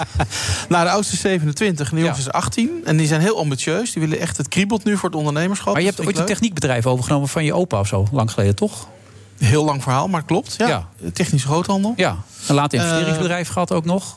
Ja, en ik heb verfkwasten over de hele wereld verkocht. Verfkwasten? Bouten, moeren Ja. en eh, alles. Dus ik, ik hou van ondernemen. Mijn dochters ook. Dus mijn droom is eigenlijk een beetje mijn dochters helpen... om eh, die stap naar het ondernemerschap Maar welke business dan? Ja, dat, wil ik ze zelf laten kiezen. Hè? Oh, Dus. Want ik, ik, ik vind niet... Ik, ik wilde zelf ook nooit zoontje van de baas zijn. Dat vond Nee. ik helemaal niks. Ik ben ooit voor echt puur voor mezelf begonnen. Mhm. Mijn grootvader, als je het wil weten, had zijn bedrijf verkocht. Ik heb het weer teruggekocht. Ja. Nooit van hem overgenomen. Oh, oké. En ik hoop dat mijn dochters Staat het eigen verkeerd op. Wikipedia? Want daar heb ik op gekeken natuurlijk. Dus, maar oké, ga door. Ja, dat heb ik zelf niet opgeschreven Nee. daar. Maar goed, lang verhaal kort. Ondernemen is het mooiste wat er is. En ik vind het heel mooi dat mijn dochters zeggen... nou, die kant willen we ook op. Ja. Dus als zij eh Goed idee hebben. gegeven, dan ga ik, eh, ga ik ze echt helpen, hoor. Ja. ja. Maar fulltime en dan stop je met dit werk? Of ga je het combineren? Nou, ik ga dit niet eeuwig blijven doen. Dus dat snap je. Maar eh, op dit moment is, is alle hens aan dek. Dus voorlopig ben ik vol eh, met, met ONL. Zijn jullie een spelletjesfamilie eigenlijk? Hey, wat een bruggetje dit weer, hè Hans? Ja. Kom dan maar op. Nou, nou, nou Ja. zeker. Bij ons thuis werd heel veel gemonopolied vroeger. Dat was, in mijn jeugd was dat het spel natuurlijk. En mensen erger je niet. Dat soort spelletjes. Maar als we wat hier, ik zie nu dat Nightmare Horror Adventures. Als ik dat nou vanavond ga doen, lig ik dan bibberend in mijn bed. Dat gaan we even vragen. Jan Maurits dat? Duparc. Wat een. Geweldige naam is dit, Jan Maurits. Ja, dankjewel, Van dankjewel. Identity Games, ja. Ja, ja, klopt. Het is niet je artiestennaam, het is gewoon je eigen naam. Ja, dat is echt mijn eigen naam inderdaad. mooie naam, zeg. Ja, nou, dankjewel. Klinkt heel deftig trouwens. Klinkt heel deftig. Ja, het valt mee. Het is Fries. Uh, ja, Nou, Duparc. Friese naam. Is Duparc Fries? Ja, dat, dat zou je niet zeggen. Maar Maar is dus ook. Fries. Dat is ook zoiets. Iedereen denkt dat het Frans is, maar het is, komt ook uit Friesland, Gené. Duparc verwacht je ook dat het Frans is. Ja, Ja, klopt. Is inderdaad Fries. ja. buurt waarschijnlijk. Die van mij komt uit de buurt van Makkum en eh Sneek en dat soort plaatsen. Maar die Horror Adventures. Ja. Ik bedoel, neem Oh, eens even mee. Ik ben razend benieuwd.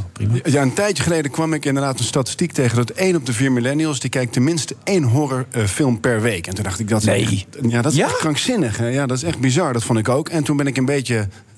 Ja, dat doe ik dan. Dan ga ik me in verdiepen van hoe werkt dat precies met horror inderdaad en spellen. En er waren best wel veel spellen inderdaad die een horror thema hebben. Als je kijkt naar Cluedo, dat draait om een moord. Maar het is allemaal niet eng om te spelen. En toen ben ik, zijn we best wel lang mee bezig geweest... zijn we een spel gaan ontwikkelen dat daadwerkelijk eng is om te spelen. Nou, dat is er gewoon nog niet. En Hmm. Is dat, hebben echt wij nu... niet? Nee? Nee. En, ja, dit spel... ja, daar, ja, ik ga natuurlijk helemaal niks verklappen... maar er schreeuwen echt mensen tijdens het spel. Ik Dat krijg rillingen van. Ja, maar gaan Nightmare echt Horror mensen... ja. Adventures, Welcome to the Crafton Mansion. Het ziet er ook wel heel spannend uit. Oh, 16 plus. Ja, nee, het is echt 16 plus. Echt voor volwassenen. Oh, jee. eh, ja. Maar eh, wordt het dan gezellig als je met z'n allen zit? ja, het is... Ja, het is echt gewoon een ervaring die je hebt. Het is net alsof je met z'n allen naar een film gaat. Je komt daar echt naar buiten. Op het moment dat je het spel klaar eh, ja, hebt... dan is het niet zoals Monopoly dat dan ook echt klaar is. Dan ben je nog onwijs lang aan het napraten van... eh, Heb jij dit bedacht? ja, dat heb ik bedacht inderdaad. Wel met een team hoor. We doen het echt allemaal met Ja, z'n nee, ik allen. weet, ik heb toevallig, Hans, dat is heel grappig. Een jaar geleden had ik een spelletje bedacht, althans. Ik had bedacht dat het heel leuk was om een bordspel van VI te maken. En ik had het ook, de naam had ik ook nog bedacht. Het grote erg je wel voetbalspel. Want iedereen Oh. ergert zich dood aan ons, dus weet je wel. En toen heb ik met deze man aan tafel gezeten, nog twee andere jongens. En die hebben daar, die hadden nog een spel bedacht. Geweldig. Die had onder andere de Hanskaart in plaats van de kanskaart. Kijk. Dat was een Hanskaart van Hans Kraai. En dan kwam je op Hans. En dan moest je de- zeven plaatsen terug, want daar was het jasje terechtgekomen wat Hans had weggegooid. Nou, had hij gewoon verzonnen. Ik wist dat ging echt alles mis inderdaad. Als je een handskaart had, dat was niet Met een best Hanskaart inderdaad. was je gewoon echt de lul in plaats van een kanskaart. Dat was echt goed. Ja, dat weet ik nog ook dat je inderdaad eh, dat je in de uitzending tegen hem zei... jij wilde ook een pion van jou hebben, maar niemand wilde jou zijn. Dus die hebben toen maar uitgehaald. Dat Ja, was die, we hadden van allemaal een pionnetje. Dus we hadden een pionnetje van Jan Boskamp en van Johan en van mij en van René. Maar van Hans Kraai was er geen pionnetje. Ah. Dus dat werd een Hanskaart. Ja. Nou, ik zie ook... Nou, Eén één leuke anekdote nog erbij vertellen. Oh, dat was voor de Lidl was dat. En toen hadden we 120.000 spellen laten invliegen. En toen kwamen we erachter dat het vlaggetje verkeerd omstond. Dus het Nederlandse vlaggetje stond op zijn kop, was het een Frans vlaggetje. Oh. 120.000 spellen met het verkeerde vlaggetje. ja. ja, dat kwam omdat we dachten dat Gené Frans was. Ja, dat Maar was het dus uiteindelijk Moest Fries nog een zijn. nieuwe Ah, pa- spel in. Maar goed, uiteindelijk zijn ze allemaal weggegaan. Dus hartstikke goed. Ja. Eh, ik Jij wilde het vragen? Hans? Nou ja, ik zie hier spel Bankroet staan. Ja. Word je da- da- word je daar niet heel schrik van. depressief van? Daar Of, schrok jij eh, van, Bankroet. eh? Ja, precies, begrijp ik inderdaad. Ja, dit is een van de lievelingsspellen uit mijn jeugd. En dat hebben wij eh, ja, helemaal in een nieuw jasje gestoken. En het mooie was, dit is een spel, inderdaad, was je Monopoly. Het is natuurlijk een fantastisch spel. Maar de meeste spellen gaat erom dat je eh, wint. Degene met het meeste geld, die wint. En dat is ja, een bankroet juist precies anders. Iedereen begint met een miljoen. En je bent eh, ja, de hele tijd eigenlijk hele domme uitgaven aan het doen. En degene die als eerste blut is, heeft gewonnen. Dus Nou dat ja, is... dat is heel, heel gek is dat. Ik bedoel, dat is heel makkelijk, of niet? Nee? Is Ja, dat valt dus mee. Want in dit spel ja, heb je dus inderdaad... Dan, heb je, ja, dan ga je naar de paardenraces. En dan is de bedoeling dat je dus inderdaad verliest. Inderdaad. Dus je moet inzetten op dat paard waarvan je denkt van... ja, er is zulke kleine kansen deze wint. Maar als hij dan wint, dan krijg je wel weer hoger uitbetaald. Je gaat naar het casino. Het zijn maar allemaal dat soort spelletjes. En dan is het precies andersom dan... Ja, het is heel gek wat het met je hoofd doet. Want je denkt elke keer, ja, ik heb gewonnen. Oh, dat is helemaal niet de bedoeling. En dus Op, opvoedkundig lijkt me dat dan lastig. Want dan win je door bankroet te, verliezen. gaan. Dat, Ja. dat is niet wat ik mijn kinderen misschien wil leren, of wel? ja, maar het is juist inderdaad... het gaat om de gezelligheid. Hè. Het gaat Ja. niet om het geld, hè. Ja. Dat, eh, Maar het grappige is, ik heb, ik heb dus een paar keer bij dat proces mogen zitten. En dat is zo grappig wat die jongens kunnen. Maar hoe ben je daar eigenlijk ingerold? Dat heb ik eigenlijk nooit gevraagd toen. Ja, voor mij is het echt de droom. Voor mij was vroeger eigenlijk alles al een spelletje. Dus als ik iets niet leuk vond, bijvoorbeeld de afwasmachine uitruimen... of een, eh, een proefwerk moest maken, of Ja. de hond moest uitlaten... dacht ik, ach, wat een drama. En dan maakte ik er ja, gewoon een spel van. Maar hoe deed je dat bij de afwasmachine dan? Nou, bij de afwasmachine, nou, veel spelen. Ik ben wereldkampioen afwasmachine uitruimen geworden. Dat was dan in mijn eigen hoofd in ieder geval. Mhm. Maar dan keek ik naar de afwasmachine en was de ene keer... oké, hij moet binnen twee minuten leeg. Dan was het dus echt rennen naar de kast. Of het moest... Ja, dan keek ik naar... Ik denk, ik denk dat ik hem binnen drie, vier keer le- ja, leeg kan hebben. Dus dat werd eh, ja, hele hoge stapels. En dan sneuvelde het inderdaad wel eens een bordje. Ja, zeker. Maar dit ga ik even aan mijn, ouders, aan mijn kinderen voorleggen. Aan mijn ouders wordt lastig natuurlijk. Maar mijn kinderen is het wel een goeie. Ja, maar het werkt onwijs goed. Niet, die willen dat vaak niet doen. Nu kunnen we er een wedstrijd van maken. Zet er een kopje. Ja, maar dat werkt echt onwijs goed. Als je van dingen een spelletje maakt, inderdaad de afwasmachine uitruimen van. eh, ja, een timer zetten van twee minuten. Dan wordt het ineens onwijs spannend. En dan gaan ze ook samenwerken en eh ja, werkt echt perfect. Ja, het is een geweldig proces, zoals die jongens elkaar steeds aanvullen met steeds weer nieuwe ideeën. Maar ik heb soms het idee, het zou toch wel een keer stoppen, maar dat is niet zo. Hè? Het blijft gewoon groeien. Ja, ik denk dat het een beetje hetzelfde is met, eh, ja, met liedjes en dergelijke. Je denkt, nou, nu zijn alle liedjes toch wel geschreven. Ja. Maar de, ja, de tijdsgeest ontwikkelt zich. Dus er komen hele nieuwe spellen. En dus ook de escape room bijvoorbeeld. De escape room is heel populair. En dat kan je dan ook weer in een spel ombouwen. Ja, Escape Room is inderdaad daar een heel goed voorbeeld van. Dat is een spel wat je inderdaad met z'n allen speelt. En dat was natuurlijk vroeger eigenlijk, hè, Monopoly inderdaad weer als voorbeeld. Elk spel speel je in je eentje. En een spel dat je met z'n allen speelt, dat klinkt een beetje eh, grijze wollen sokken. Eh, maar eh, ja, bijvoorbeeld met Escape Room, dat is inderdaad...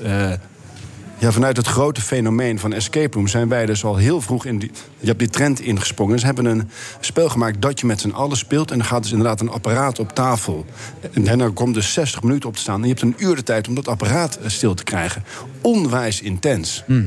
En dan op het moment dat het lukt, dan is het natuurlijk helemaal zo in elkaar gemaakt dat je echt nog een minuut of je, eh, twee seconden te gaan hebt. En als het dan lukt om die klok te stoppen, ja, je vliegt elkaar echt in de arm alsof je het WK hebt gewonnen. Het is echt, echt waanzinnig om te zien. Schappig dit, hè? Klinkt echt heel leuk. Ja. Is er ook een ondernemerspel? Of bestaat dat? Ehm Wat dat nou zou ja, wel natuurlijk- leuk vinden om te, te kijken of we samen iets kunnen ontwikkelen. Nou, dat vind ik onwijs leuk om te doen. Er zijn natuurlijk heel veel spellen die onwijs goed zijn voor kinderen. Ja. inderdaad, om te leren. eh, ja, met geld omgaan, onderhandelen en zo. Maar een echt ondernemerspel is er nog niet. Ja, want het is een van de, mijn, mijn doelen een beetje het leven. Ja, gaan we weer. Nee, heel het wordt diepzinnig nu, maar ik Nou wil ja. echt dat ondernemerschap zie ik echt als, als sleutel in heel veel maatschappelijke uitdagingen. Ik wil ondernemend denken, hè, zelf initiatief nemen. En ik wil eigenlijk in- bij de jeugd dat wat meer tussen de oren krijgen, maar dat is lastig. En want het vak ondernemen op school, ja, dat is er niet. Eh, dan heb ik Je contact- ziet nu al denken. Je Maar ziet ik, er, ik zou gebeurt het nu al wat in het fantastisch hoofd. vinden om met jou eens na te denken... kunnen we dat op een, een of andere manier ontwikkelen? Dat we dat spelende wijze iets meer op de, hè, op de agenda krijgen, zeg maar. Dat vind ik onwijs leuk om te doen. Daar ben ik zeker bij. Ik ben inderdaad, je hebt helemaal gelijk, Wilfred. Ik ben nu al Ik mijn zie het nu al het, gebeuren. eh, ja. ja, klopt. Nee, maar ik kan me nog van die keer herinneren. Ja. Want dan riep ik wat hoe ik het ongeveer in mijn hoofd had zitten. De bronnen zijn gaan te ratelen tegen elkaar. En eh, ik zat er een beetje bij te kijken. Ik mocht ook nog een paar dingen meeroepen. Dat was echt, dat was echt Ja. leuk om te doen. Ja, Ja, als we een allemaal keer kunnen maar- dan zou ik dat fantastisch vinden. Nou, daar ben ik helemaal bij. Onwijs leuk om te doen. Want jullie hebben ook zo'n appgroep, begrijp ik, van allemaal spellenmakers over de wereld. Ja, het is eh, ja, onwijs eh, een leuke community. Eh, ja, we zeggen altijd dat als je eenmaal eh, in deze wereld zit... dan ga je er nooit meer uit. Dus iedereen loopt er nog rond. En, Mhm. eh, dus ik kom inderdaad eh ja, op beurzen mensen eh, tegen die Twister hebben bedacht... of Jenga of... eh, Zo, dat, ja, zijn, dat, zijn dan de, de, de coryfeeën, zeg maar. Ja, dat zijn de mijn legendes dan, Dat inderdaad, zijn de Willem Ruijsen van mijn vak, zeg Ja. maar. Dat, eh, Ja, inderdaad. Ja, die lopen er gewoon nog rond. Niemand gaat weg. Iedereen vindt het zo'n onwijs leuke wereld. En dat maakt het ook dus dat je met al die hele creatieve mensen... ja, heel veel dan zit op al die maar wat beurzen. ik niet helemaal ga je met elkaar appen over ideeën?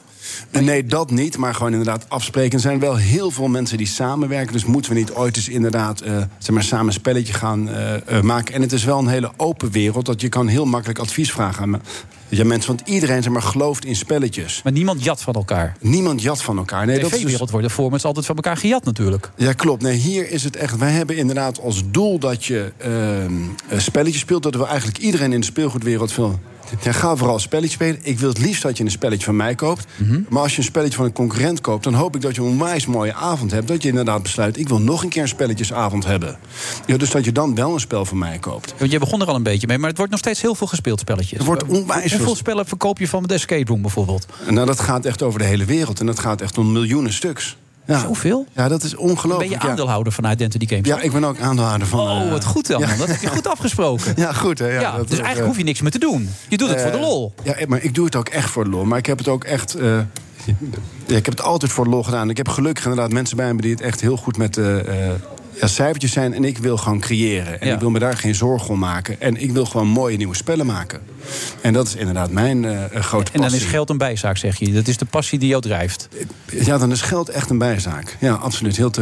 Mooi is dat geen je- raam te zeggen bij BNR, maar... eh, Maar mooi omdat, dat je dat ook kan zeggen natuurlijk. Ik bedoel, je zit dan in de positie ook dat je het kan zeggen. Ik bedoel, hè, je doet het nu echt alleen maar voor de lol. Wat is nou het best verkochte spel? Van ons is Escape Room the Game is echt het best verkochte spel. En dat is. ehm, ja, het bijzondere daaraan is, is dat je zo'n escape room spel kan je natuurlijk maar één keer spelen. Eh, dus er zijn heel veel uitbreidingszetten. Je kan met z'n eh tweeën spelen. Er zijn puzzels voor je eentje, maar ook met z'n vieren. Er zijn familie-edities. En we hebben nu, dat is wel heel erg eh, ja, toepasselijk... we hebben in de vorige lockdown, een jaar geleden... hebben we een spel gemaakt en dat heet Escape Your House. Hé, wat grappig. Ja, dat was Ja. echt eh, ja, door de lockdown geïnspireerd. En Daar kwam, eh, ja, daar kwam een van onze spellenbedenkers mee. En dat is uiteindelijk echt een spel geworden... waar je eh, een groot slot op de voordeur zet. Dus je huis gaat echt op slot. En dat wordt echt van je, ja, van je eigen huis maak je een escape room. Ja. En je hebt dus een kwartier de tijd om uit je, huis, eh, ja, je eigen huis te ontsnappen. Onwijs intens. Wat een leuk idee zeg, hé. Ja, En, en goed voor het samenwerken. Hè? Want ik neem aan dat je dan echt vol in de samenwerking Ja, je bent dan echt inderdaad met je gezin aan het samenwerken. En het mooie is, als je kind behandelt als een kind... eh, dan ga je het niet redden binnen de tijd. Op het moment dat je kind komt met een oplossing... en je vraagt, en hoe heb je het dat gedaan en zo...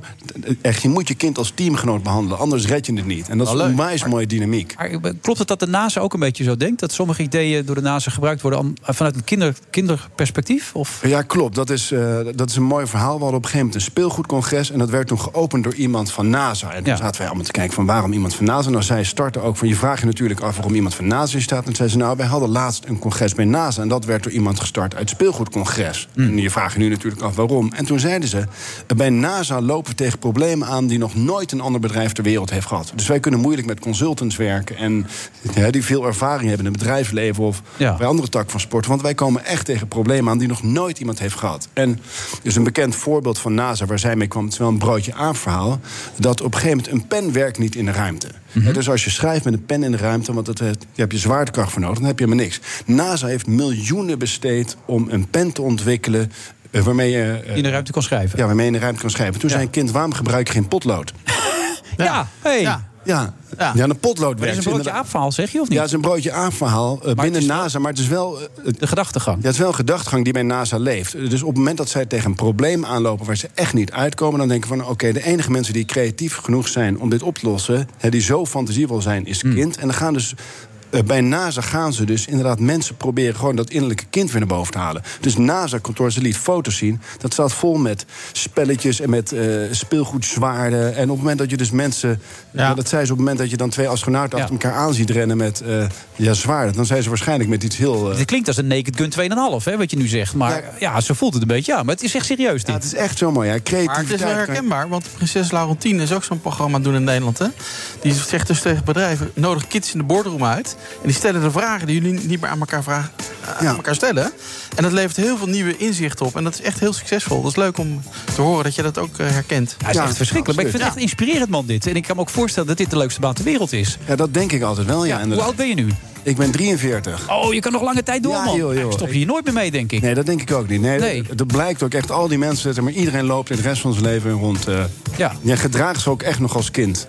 Maar als je dan rond de 80 bent, weer terug naar Friesland. Lekker hè, aan een meertje zitten, een beetje vissen enzovoort. Precies. Want tot die tijd nog een paar hele mooie spelen. Eigenlijk moeten we nog eentje met Vee doen. Nu, nu Vee vandaag komt natuurlijk. Ja. Hè. Komt een nieuw programma. En eentje een ondernemer. Hè? Ja, nee, ondernemerspel, dat lijkt me helemaal geweldig. En maar goed, krijg je nog druk. Ja, Jan Maurits Dupark. Ja, het blijft een schitterende naam, Jan Maurits. Maar dat had ik al eerder gezegd, geloof ik. Ik vond het leuk, Hans, dat je er weer was. Ik vond het ook erg leuk om hier te Dat zijn. laatste beeld is inspirerend geweest. Je moet het leven als een spel zien, denk ik. En daarbij allerlei leuke dingen creëren voor jezelf. Ook in moeilijke tijden. Ja, precies, zo is het inderdaad. Juist dan. De vaatwasser, maar ook allerlei huiswerk. Kun je ook een spelletje van maken. Ja, joh, ik heb echt met inderdaad zeg maar, toetsen, Ja. die kom ik nog wel eens tegen. Relatieproblemen kun je ook best een leuk spelletje van maken, toch? Ja, alles is uiteindelijk tot een spelletje te maken. Ja. ja. Nou, hey, die pakken we mee, Hans. Ik eh, ga blij naar huis. Nog even lobbyen de laatste paar dagen in, eh, in, in Den Haag, hè, voor al die ondernemers. En... Nou ja, woensdag is heel belangrijk. Dan is, is het debat over de steunmaatregelen. De laatste kans om daar nog iets aan te doen. Dus dat moet eh, wel nog even wat gebeuren, ja. Ja, nou, dan wens ik je veel succes bij Hans Biesheuvel. En wij spreken elkaar vast weer een keer voor een nieuw programma, Jan Maurits. En volgende week zijn we er weer. Dan zitten we trouwens wel weer hier. In de eerste uur mag dan het publiek erbij zitten, helaas. Daarna moeten ze naar huis toe. Voor dit moment bedankt en tot volgende week.